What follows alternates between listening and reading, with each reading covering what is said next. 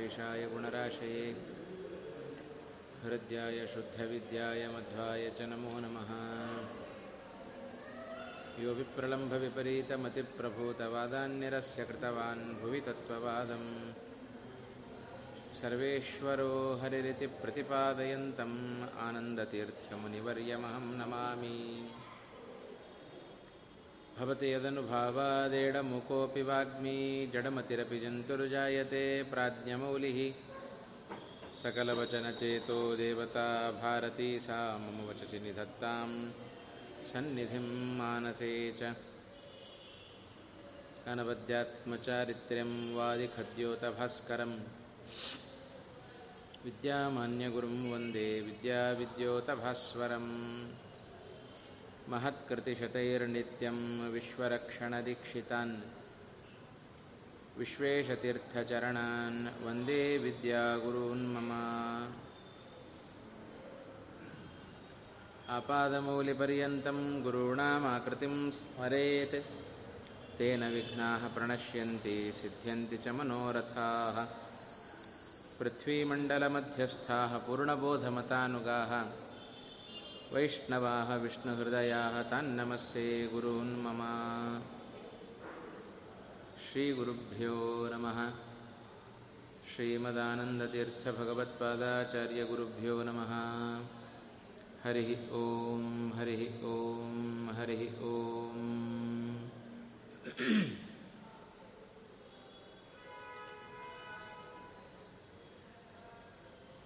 ಕಳೆದ ಮೂರು ದಿನಗಳಿಂದ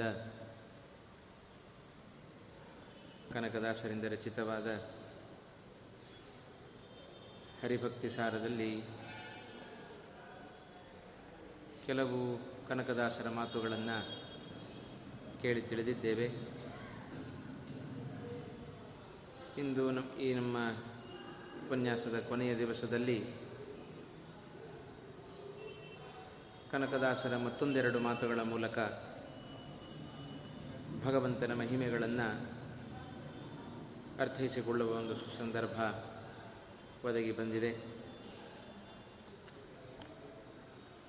ನಿನ್ನೆ ದಿವಸದ ಮಾತಿನಲ್ಲಿ ದಾಸರು ಬಹಳ ಚೆನ್ನಾಗಿ ಭಗವಂತನನ್ನು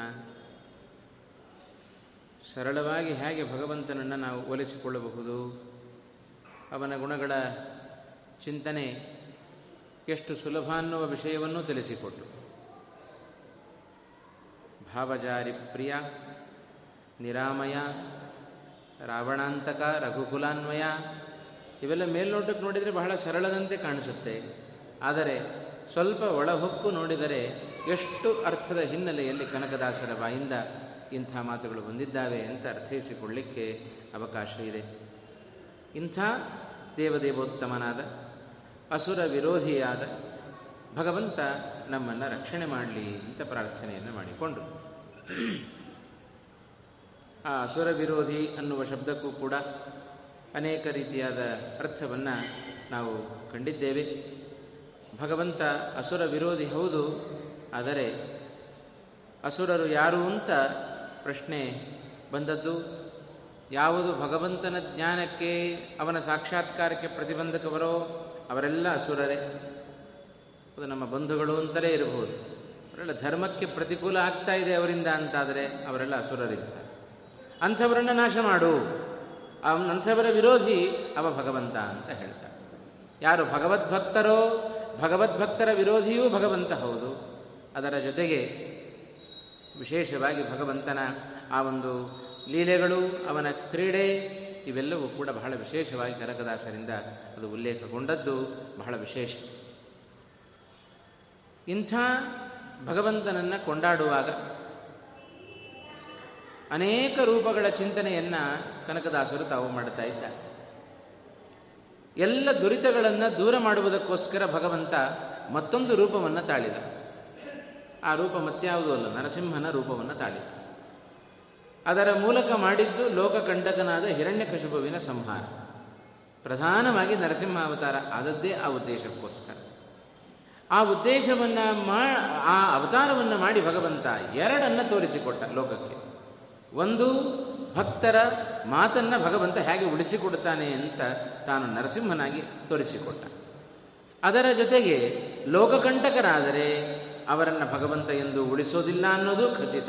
ಅದೇ ಭಗವತ್ ಭಕ್ತರಾದರೆ ಅವರನ್ನು ರಕ್ಷಣೆ ಮಾಡೋದಿಲ್ಲ ಅನ್ನೋದು, ಮಾಡೋದಿಲ್ಲ ಅಂತಿಲ್ಲ. ಸದಾ ಭಗವಂತ ಭಕ್ತರನ್ನು ರಕ್ಷಣೆ ಮಾಡ್ತಾನೆ ಅಂತ. ಅದೂ ಖಚಿತ.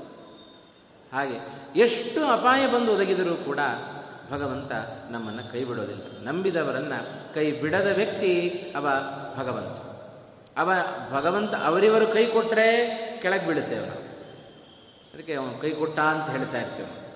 ಬೇರೆಯವರು ನಮ್ಮ ಕೈ ಕೊಟ್ಟರೆ ನಮಗೆ ಅಧೋಗತಿ ಭಗವಂತನ ಕೈ ಹಿಡಿದುಕೊಂಡ್ರೆ ನಮ್ಮನ್ನು ಭಗವಂತ ಸಲೀಸಾಗಿ ಮೇಲಕ್ಕೆತ್ತ.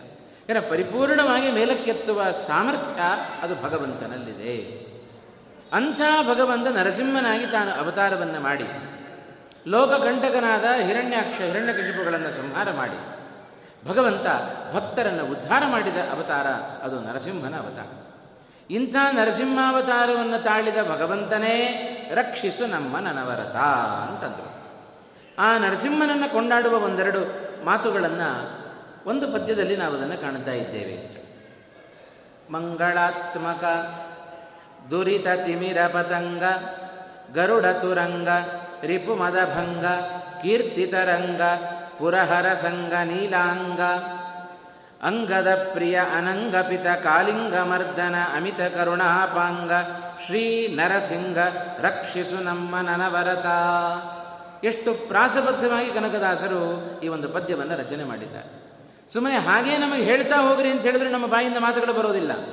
ಅಂಥದರಲ್ಲಿ ಇಷ್ಟು ಪ್ರಾಸಬದ್ಧವಾಗಿ ಯಾವುದೇ ಅರ್ಥಕ್ಕೆ ಚ್ಯುತಿ ಇಲ್ಲದಂತೆ, ಅಪಾರ್ಥ ಆಗದಂತೆ ವಿಶೇಷವಾಗಿ ಪದ್ಯಗಳನ್ನು ರಚನೆ ಮಾಡುವ ಆ ಒಂದು ಕೌಶಲ್ಯ, ಅದು ಕನಕದಾಸರ ಈ ಒಂದು ಕೃತಿಯ ಮೂಲಕ ಅವರ ಮಹತ್ವವನ್ನು ನಾವು ತಿಳಿತಾ ಇದ್ದೇವೆ.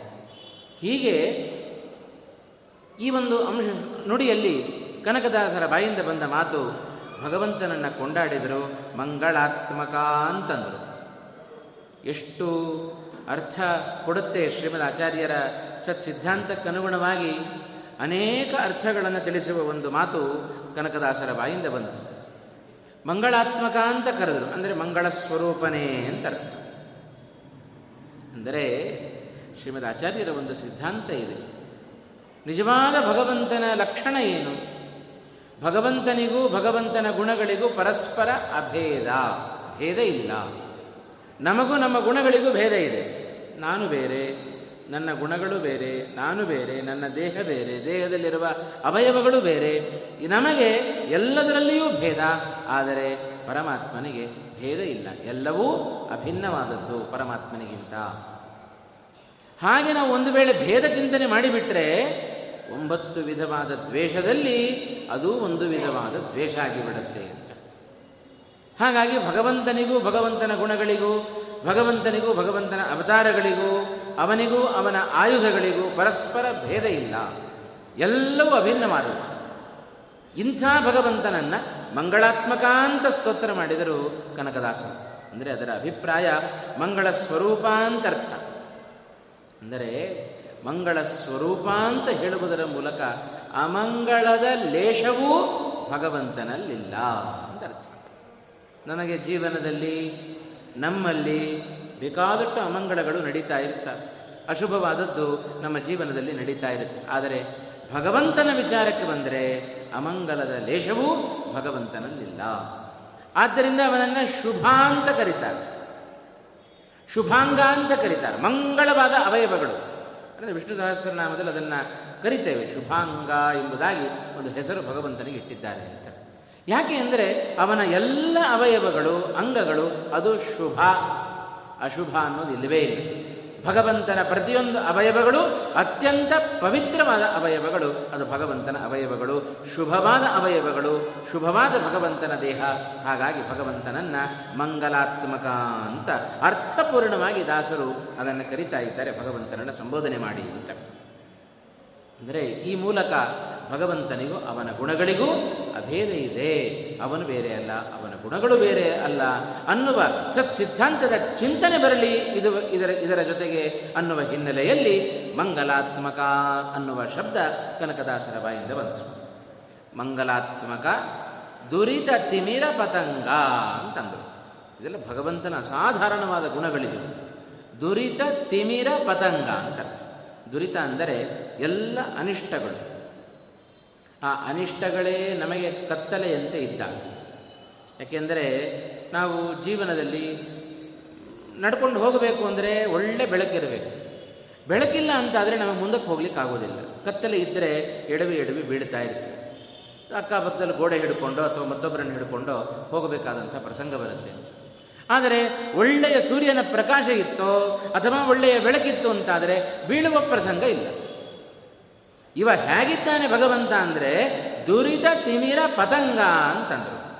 ಅಂದರೆ ಒಳ್ಳೆಯ ಪತಂಗ ಶಬ್ದಕ್ಕೆ ಸೂರ್ಯ ಅಂತ ಒಂದು ಅರ್ಥ ಇದೆ. ಇವ ಹೇಗಿದ್ದಾನೆ? ಅರಿಷ್ಟ ಎಂಬ ಕತ್ತಲೆಗೆ ಸೂರ್ಯನಂತಿದ್ದಾನೆ. ಸೂರ್ಯ ಬಂದರೆ ಎಲ್ಲ ಕತ್ತಲೆಗಳು ಓಡಿ ಹೋಗ್ತಾನಂತೆ ಸೂರ್ಯ ಹೇಳ್ತಾನಂತೆ ಅವನ ಒಂದು ಅಪೇಕ್ಷೆ, ಸೂರ್ಯನ ಅಪೇಕ್ಷೆ ಏನು ಅಂದರೆ ಅವ ಕೇಳ್ತಾನಂತೆ, ಎಂದಾದರೂ ಒಂದು ದಿವಸ ನನಗೆ ಕತ್ತಲೆಯನ್ನು ಯಾರಾದರೂ ತೋರಿಸ್ತೀರಾ? ಅಂತ ಕೇಳ್ತಾನೆ. ಯಾರು? ಸೂರ್ಯ ಎಂದೂ ಕತ್ತಲೆಯನ್ನು ನೋಡಲೇ ಇಲ್ಲ ಅವ. ಅವ ಬಂದ ಅಂದರೆ ಸಾಕು ಕತ್ತಲೆ ಎಲ್ಲ ಹೆದರ್ಕೊಂಡು ಓಡಿ ಹೋಗ್ತಾವೆ ಅಂತ. ಎಲ್ಲ ಬಿಲದೊಳಗೆ ಆ ದೊಡ್ಡ ಪ್ರಾಣಿಯನ್ನು ನೋಡಿದರೆ ಎಲ್ಲ ಬಿಲದೊಳಗೆ ಸಣ್ಣ ಸಣ್ಣ ಪ್ರಾಣಿಗಳು ಹೊಕ್ಕಂತೆ. ಸೂರ್ಯ ಬಂದ ಅಂತಾದರೆ ಎಲ್ಲ ಕತ್ತಲೆ ಓಡಿ ಹೋಗಿಬಿಡತ್ತೆ. ಅದು ಸೂರ್ಯ ತನ್ನ ಕರ್ತವ್ಯದ ದೃಷ್ಟಿಯಿಂದ ತಾನು ಬೆಳಗುತ್ತಾನೆ, ಆಗ ಸೂರ್ಯ ಬೆಳಗಿದ ಅಂತಾದರೆ ಕತ್ತಲೆಗಳೆಲ್ಲ ಓಡಿ ಹೋಗ್ತಾನೆ ಅದೇ ತಿಮಿರ ದೊಡ್ಡ ಅಂಧಕಾರ ಅದು. ನಮಗಿರುವ ತಿಮಿರ ಯಾವುದು? ನಮಗೆ ನಮ್ಮ ಮಾರ್ಗಕ್ಕೆ ಅಡ್ಡಪಡಿಸುವ ತಿಮಿರ ಅಂಧಕಾರ ಅಂದರೆ ಅದೇ ಅರಿಷ್ಟಗಳು ಎಲ್ಲಿಯವರೆಗೆ ನಮ್ಮ ನಮ್ಮಲ್ಲಿ ಪಾಪಗಳಿರುತ್ತವೆಯೋ ಅಲ್ಲಿಯವರೆಗೂ ಭಗವಂತನೆಡೆಗೆ ನಾವು ಹೋಗಲಿಕ್ಕೆ ಸಾಧ್ಯ ಇಲ್ಲ. ಪಾಪಗಳೆಲ್ಲ ಪರಿಹಾರ ಆಗಬೇಕು ಆ ಪಾಪಗಳೆಲ್ಲ ಪರಿಹಾರ ಆಯಿತು ಅಂತಾದರೆ ಸರಳವಾಗಿ ಭಗವಂತನೆಡೆಗೆ ನಾವು ಹೋಗಲಿಕ್ಕೆ ಸಾಧ್ಯತೆ ಇದೆ. ಸುಮ್ಮ ಸುಮ್ಮನೆ ಹೋಗಿಬಿಡುತ್ತೋ ಪಾಪಗಳು? ಹೋಗೋದಿಲ್ಲ. ಅದಕ್ಕೆ ಸಾಧನೆ ಮಾಡಬೇಕು. ಸಾಧನೆ ಮಾಡಬೇಕಾದರೂ ನಾವು ಸ್ವತಂತ್ರರಲ್ಲ. ಭಗವಂತ ಮಾಡಿಸಿದರೆ ನಾವು ಮಾಡುತ್ತೇವೆ. ಇಲ್ಲದೆ ಹೋದರೆ ನಮ್ಮ ಕೈಯಲ್ಲಿ ಏನೂ ಇಲ್ಲ ಅಂತ. ಶ್ರೀಮದ್ ಆಚಾರ್ಯರು ಒಂದು ಮಾತು ಹೇಳಿದರು ತಾತ್ಪರ್ಯ ನಿರ್ಣಯದಲ್ಲಿ. ಹೇಳುವಾಗ, ಇದೇ ಎರಡು ಧನುಸ್ಸು. ಒಂದು ಶಾರಂಗ, ಮತ್ತೊಂದು ಪಿನಾಕ ಅಂತ. ಎರಡು ಧನುಸ್ಸು ವಿಶ್ವಕರ್ಮನಿಂದ ನಿರ್ಮಿತವಾದ ಎರಡು ಧನುಸ್ಸುಗಳು. ಪಿನಾಕ ಎಂಬ ಧನುಸ್ಸನ್ನು ರುದ್ರದೇವರ ಕೈಯಲ್ಲಿ ಕೊಟ್ಟರು ಶಾರಂಗ ಎಂಬ ಧನುಸ್ಸನ್ನು ವಿಷ್ಣು ತಾನು ಹಿಡಿದ ಅಂತ. ದೇವತೆಗಳೆಲ್ಲ ಏನು ಮಾಡಿದರಂತೆ? ಈ ಹರಿಹರರಲ್ಲಿ ಯಾರು ಶ್ರೇಷ್ಠ? ಇದು ನಮಗೆ ಗೊತ್ತು. ಹರಿಯೇ ಶ್ರೇಷ್ಠ. ಹರ ಎಲ್ಲರಿಗಿಂತಲೂ ಕೆಳಗಿರುವವ. ಪರಶುಕ್ಲತ್ರಯರಿಗಿಂತ ಕೆಳಗಿರುವವ ಹರ. ಅವನು ಶ್ರೇಷ್ಠನಾಗಲಿಕ್ಕೆ ಸಾಧ್ಯ ಇಲ್ಲ. ಈ ಸತ್ಯ ನಮಗೆ ಗೊತ್ತು, ಜಗತ್ತಿಗೆ ಗೊತ್ತಾಗೋದು ಹೇಗೆ? ಅದಕ್ಕೋಸ್ಕರ ಎಲ್ಲ ದೇವತೆಗಳು ತಾವೇ ಒಂದು ಸ್ಪರ್ಧೆಯನ್ನು ಮಾಡಿದರಂತೆ. ಹರಿಗೂ ಹರನಿಗೂ ಯುದ್ಧವನ್ನು ಏರ್ಪಾಟು ಮಾಡಿದರಂತೆ. ಹರನ ಕೈಯಲ್ಲಿ ಪಿನಾಕ, ವಿಷ್ಣುವನ ಕೈಯಲ್ಲಿ ಹರಿಯ ಕೈಯಲ್ಲಿ ಅದು ಶಾರಂಗ. ಆ ಶಾರಂಗ ಧನುಸ್ಸನ್ನು ಹಿಡಿದು ಹರಿ ಎದುರಿಗೆ ಬಂದರೆ ಶಿಲೋಪಮೋಭೂತ್ ಅಂತಂದರು ಶ್ರೀಮದಾಚಾರ್ಯ ದೊಡ್ಡೆಯ ದೊಡ್ಡ ಶಿಲೆಯಂತಾಗಿ ಬಿಟ್ರಂತೆ ರುದ್ರದೇವರು. ಶಿಲೆ ಅಂದರೆ ಏನು? ದೊಡ್ಡ ಬಂಡೆಕಲ್ಲು ಅಂತ ಅರ್ಥ. ಬಂಡೆಕಲ್ಲಿಗೆ ಏನಾದರೂ ಚಲನೆ ಉಂಟೋ? ಏನೂ ಚಲನೆ ಹರಿಯ ಎದುರುಗಡೆ ಶಾರಂಗವನ್ನು ಹಿಡಿದು ಬಂದ ಹರಿಯ ಎದುರಿಗೆ ರುದ್ರದೇವರ ಅವಸ್ಥೆ ಏನಾಯಿತು ಅಂತ ಹೇಳಿದ್ರೆ ದೊಡ್ಡ ಬಂಡೆಕಲ್ಲಿನಂತಾಗಿಬಿಟ್ರು ಇನ್ನೂ ಬಹಳ ಚೆನ್ನಾಗಿ ವರ್ಣನೆ ಮಾಡಿದರು ಶ್ರೀಮದ್ ಆಚಾರ್ಯರು. ಆ ಕಡೆ ಈ ಕಡೆ ಸ್ಪಂದಿಸಲಿಕ್ಕಾಗಲಿಲ್ಲ ಆ ಕಡೆ ಈ ಕಡೆ ಚಲಿಸಲಿಕ್ಕಾಗಲಿಲ್ಲ ಆ ಎದುರಿಗೆ ನಿಂತ ಶಾರಂಗ ಧನುಸ್ಸನ್ನು ನಿಂತ ಹರಿಯನ್ನು ದಿಟ್ಟಿಸಿ ನೋಡಲಿಕ್ಕಾಗಲಿಲ್ಲಂತೆ ರುದ್ರದೇವರಿಗೆ ಇಂಥ ಸಾಮರ್ಥ್ಯ, ಅದು ಭಗವಂತನ ಸಾಮರ್ಥ್ಯ. ಆಗ ಹೇಳುವಾಗ ಹೇಳಿದರು, ಆ ಹರಿಯ ಪ್ರೇರಣೆ ಇಲ್ಲ ಅಂತಾದರೆ ಉಸಿರಾಡೋದಕ್ಕೂ ಕೂಡ ಸಾಮರ್ಥ್ಯವಿಲ್ಲದ ರುದ್ರದೇವರು ಅವನ ಎದುರಿಗೆ ನಿಂತು ಯುದ್ಧವನ್ನಾದರೂ ಹೇಗೆ ಮಾಡಿ ಯಾರು?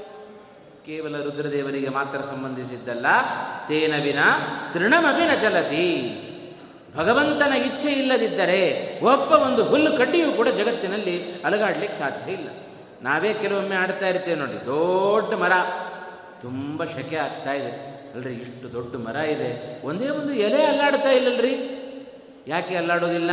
ಭಗವಂತನ ಇಚ್ಛೆ ಇಲ್ಲ, ಅದರಿಂದ ಅಲ್ಲಾಡೋದಿಲ್ಲ ಅಂತ. ಏನು ಸ್ವಾತಂತ್ರ್ಯ ಇದೆ? ನಿನ್ನೆ ದಿವಸ ಹೇಳಿದಂತೆ, ಯಾವ ಜೀವರಿಗೂ ಹುಟ್ಟು ಅವರ ಕೈಯಲ್ಲಿಲ್ಲ, ಸಾವು ಅವರ ಕೈಯಲ್ಲಿಲ್ಲ.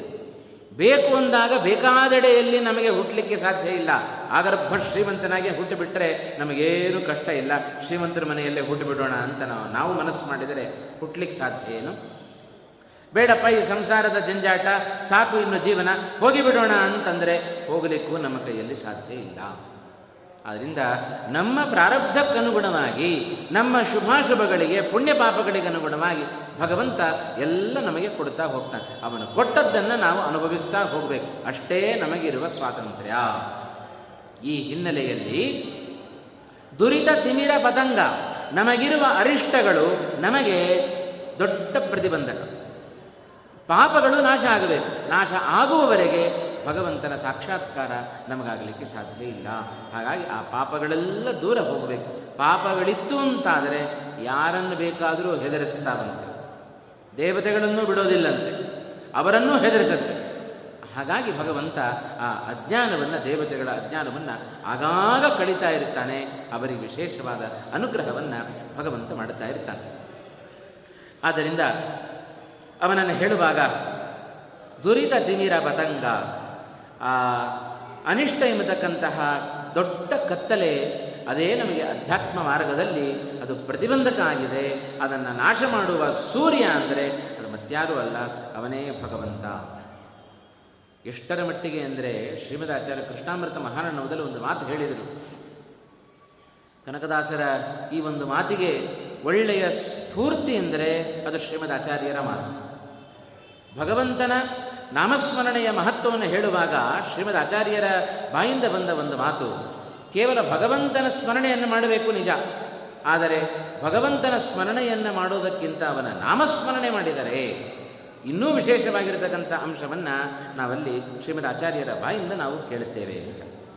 ಅಲ್ಲಿ ಹೇಳುವಾಗ ಹೇಳಿದರು ಶ್ರೀಮದ್ ಆಚಾರ್ಯರು, ಎಂಥ ಒಂದು ವಿಶೇಷವಾದ ಆ ಗುಣ ಭಗವಂತನ ಸ್ವಭಾವ ಅಂತ ಹೇಳಿದರೆ ಒಂದು ಮಾತು ಶ್ರೀಮದ್ ಆಚಾರ್ಯರ ಬಾಯಿಂದ ಬಂದದ್ದು, ನಾಮ್ನೋಸ್ತಿ ಯಾವತಿ ಶಕ್ತಿ ಪಾಪ ನಿರ್ಹರಣೆ ಹರೇಹೆ, ತಾವತ್ ಕರ್ತುಂ ನ ಶಕ್ನೋತಿ ಪಾತಕಂ ಪಾತಕೀ ಜನ ಅಂತದ್ದು. ಇದು ಹರಿನಾಮ ಸ್ಮರಣೆಗೆ ಇರತಕ್ಕಂಥ ಮಹತ್ವ ಅಂತ ಹೇಳ್ತಾರೆ ಇಂಥ ಒಂದು ವಿಶೇಷವಾದ ಮಹತ್ವ ಅದು ಭಗವಂತನ ನಾಮಸ್ಮರಣೆಯಲ್ಲಿ ಕಾಣ್ತಾ ಇದ್ದೇವೆ ಎಷ್ಟು ಶಕ್ತಿ ಸಾಮರ್ಥ್ಯ ಭಗವಂತನಿಗಿದೆಯೋ ಭಗವಂತನ ನಾಮಸ್ಮರಣೆಗಿದೆಯೋ ಅಷ್ಟು ಪಾಪಗಳನ್ನು ಜೀವ ತಾನು ಮಾಡಲಿಕ್ಕೆ ಆಗೋದಿಲ್ಲ ಅಂತಂದರು ಶ್ರೀಮದಾಚಾರ್ಯ ನಾಮ್ನೋಸ್ತಿ ಯಾವತೀ ಶಕ್ತಿ ಪಾಪ ನಿರ್ಹರಣೆ ಹರೇ ಹೇ. ಹರಿನಾಮಸ್ಮರಣೆಯ ಕೆಲಸ ಏನು? ಪಾಪಗಳನ್ನು ನಾಶ ಮಾಡೋದು ಎಷ್ಟು ಪಾಪಗಳನ್ನು ನಾಶ ಮಾಡುತ್ತೆ? ಜೀವನಿಗೆ ಎಷ್ಟು ಭಗವಂತನ ನಾಮಸ್ಮರಣೆಗೆ ನಾಮಸ್, ಪಾಪಗಳನ್ನು ನಾಶ ಮಾಡುವ ಸಾಮರ್ಥ್ಯ ಇದೆಯೋ ಅಷ್ಟು ಪಾಪಗಳನ್ನು ಆ ಜೀವ ತಾನು ಮಾಡಲಿಕ್ಕಾಗೋದಿಲ್ಲ ಅಂತಂದರು. ಎಷ್ಟು ಪಾಪಗಳನ್ನು ಜೀವ ಮಾಡ್ತಾನಂತೆ? ಲಕ್ಷ್ಮೀದೇವಿಗೂ ಎಣಿಸಲಾಗದಷ್ಟು ಪಾಪಗಳನ್ನು ಜೀವ ತಾನು ಮಾಡ್ತಾನೆ. ಲಕ್ಷ್ಮೀದೇವಿಗೆ ಎಣಿಸಲಾಗದ ವಸ್ತು ಎರಡು. ಒಂದು ಭಗವಂತನ ಗುಣಗಳಾದರೆ ಮತ್ತೊಂದು ಜೀವರು ಮಾಡುವ ಪಾಪಗಳನ್ನು ಲಕ್ಷ್ಮೀದೇವಿಗೆ ಎಣಿಸ್ಲಿಕ್ಕಾಗೋದಿಲ್ಲ. ಅಷ್ಟು ಪಾಪಗಳನ್ನು ಜೀವ ತಾನು ಮಾಡಿದರೆ ಅದು ಸಾಕಾಗೋದಿಲ್ಲಂತೆ ಹರಿನಾಮ ಸ್ಮರಣೆಗೆ ಅಷ್ಟು ವಿಶೇಷವಾದ ಸಾಮರ್ಥ್ಯ, ಅದು ಹರಿನಾಮ ಸ್ಮರಣೆಗಿದೆ ಹಾಗಾಗಿ ನಮ್ಮಲ್ಲಿರುವ ಭಗವಂತನ ಜ್ಞಾನಕ್ಕೆ, ಭಗವಂತನ ಅಪರೋಕ್ಷಕ್ಕೆ ಪ್ರತಿಬಂಧಕವಾದ ಪಾಪಗಳು ನಾಶ ಆಗಬೇಕು ಅಂತಾದರೆ ನಿರಂತರ ಹರಿಸ್ಮರಣೆ. ಯಾವಾಗಲೂ ನಾರಾಯಣ ನಾರಾಯಣ ನಾರಾಯಣ, ಕೃಷ್ಣ, ಹರೇ, ಮುಕುಂದ, ಮುರಾರಿ ಎಂಬುದಾಗಿ ನಾನಾ ರೀತಿಯಾಗಿ ಭಗವಂತನ ನಾಮಗಳನ್ನು ನಾವು ಉಚ್ಚಾರಣೆ ಮಾಡುತ್ತಾ ಮಾಡುತ್ತಾ ಭಾವುಕತನದಿಂದ ಭಗವಂತನನ್ನು ಸ್ಮರಿಸಿಕೊಂಡರೆ ನಮ್ಮಲ್ಲಿರುವ ಪಾಪಗಳ ನಾಶ ಅವ ಆಗ ಭಗವಂತ ಬಂದು ಎದುರುಗಡೆ ನಿಲ್ತಾನೆ.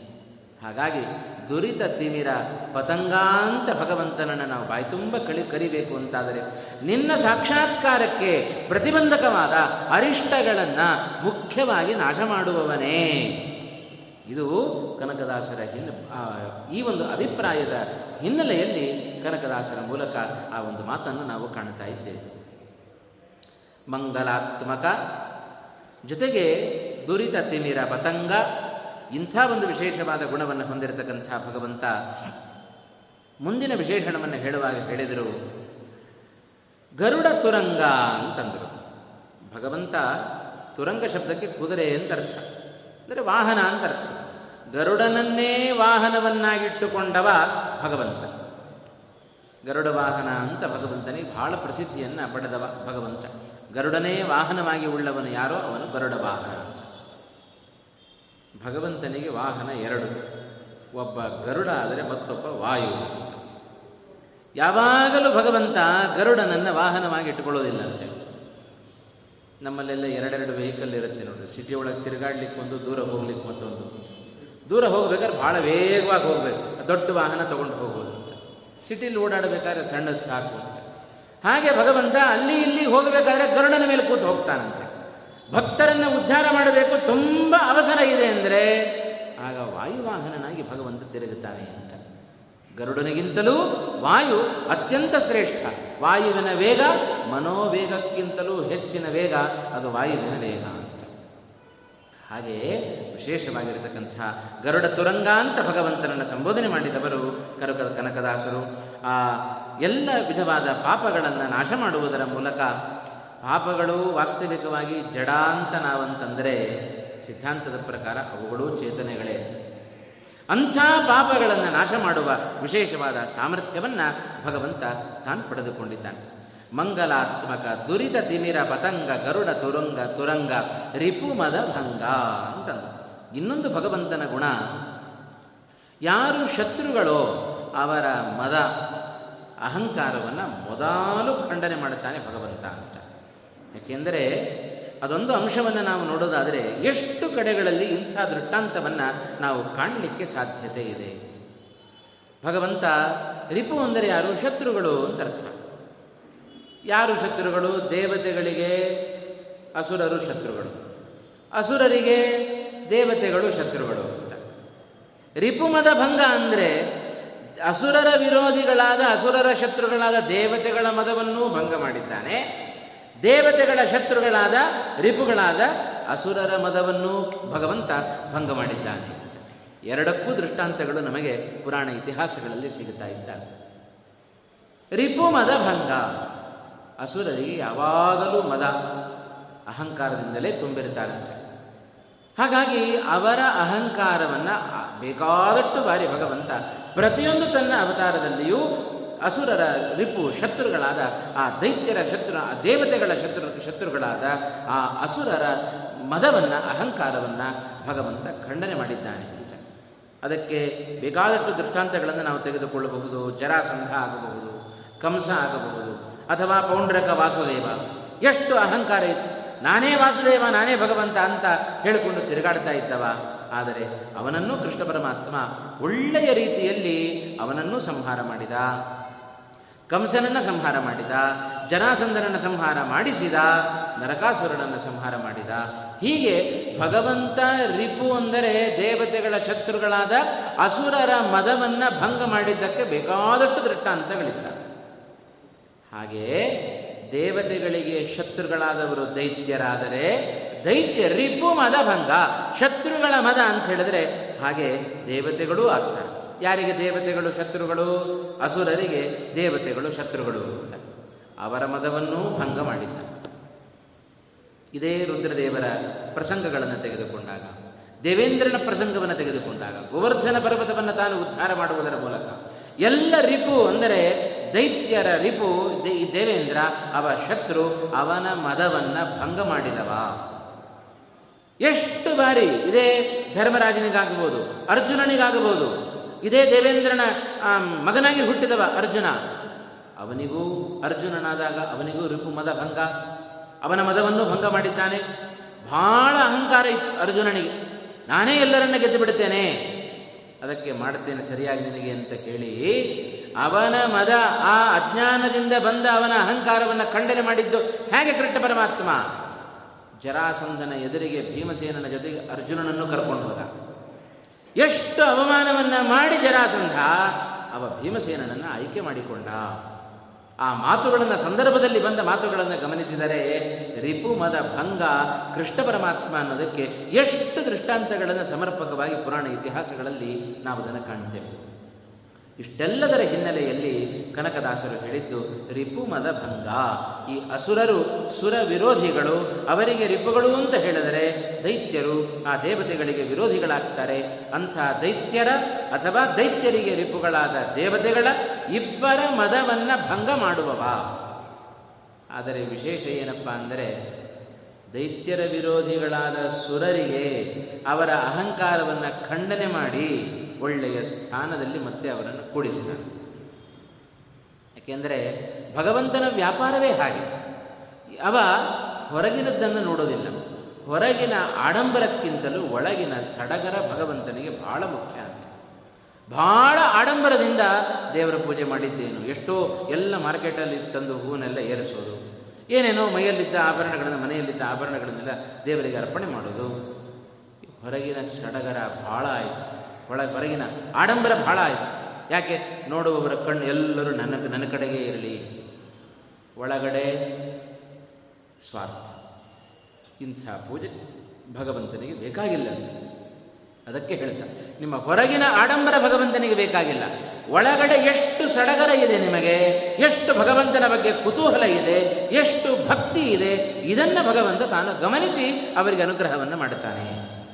ಹಾಗಾಗಿ ಹೊರಗಡೆಯಿಂದ ನಮ್ಮ ಕಾರ್ಯದಲ್ಲಿ ಸ್ವಲ್ಪ ಲೋಪದೋಷಗಳಾದರೂ ಹೊರ ಒಳಗಡೆ ಭಕ್ತಿ ಅಧಿಕವಾಗಿತ್ತು ಅಂತಾದರೆ ಹೊರಗಿದ್ದನೆಲ್ಲ ಮಾಫಿ ಮಾಡಿಬಿಡುತ್ತಾನೆ ಭಗವಂತ. ಅವ ಅನುಗ್ರಹವನ್ನು ಮಾಡಿದ್ದು ಶಿಶುಪಾಲನಿಗೆ ಇದೇ ಉದ್ದೇಶದಿಂದ.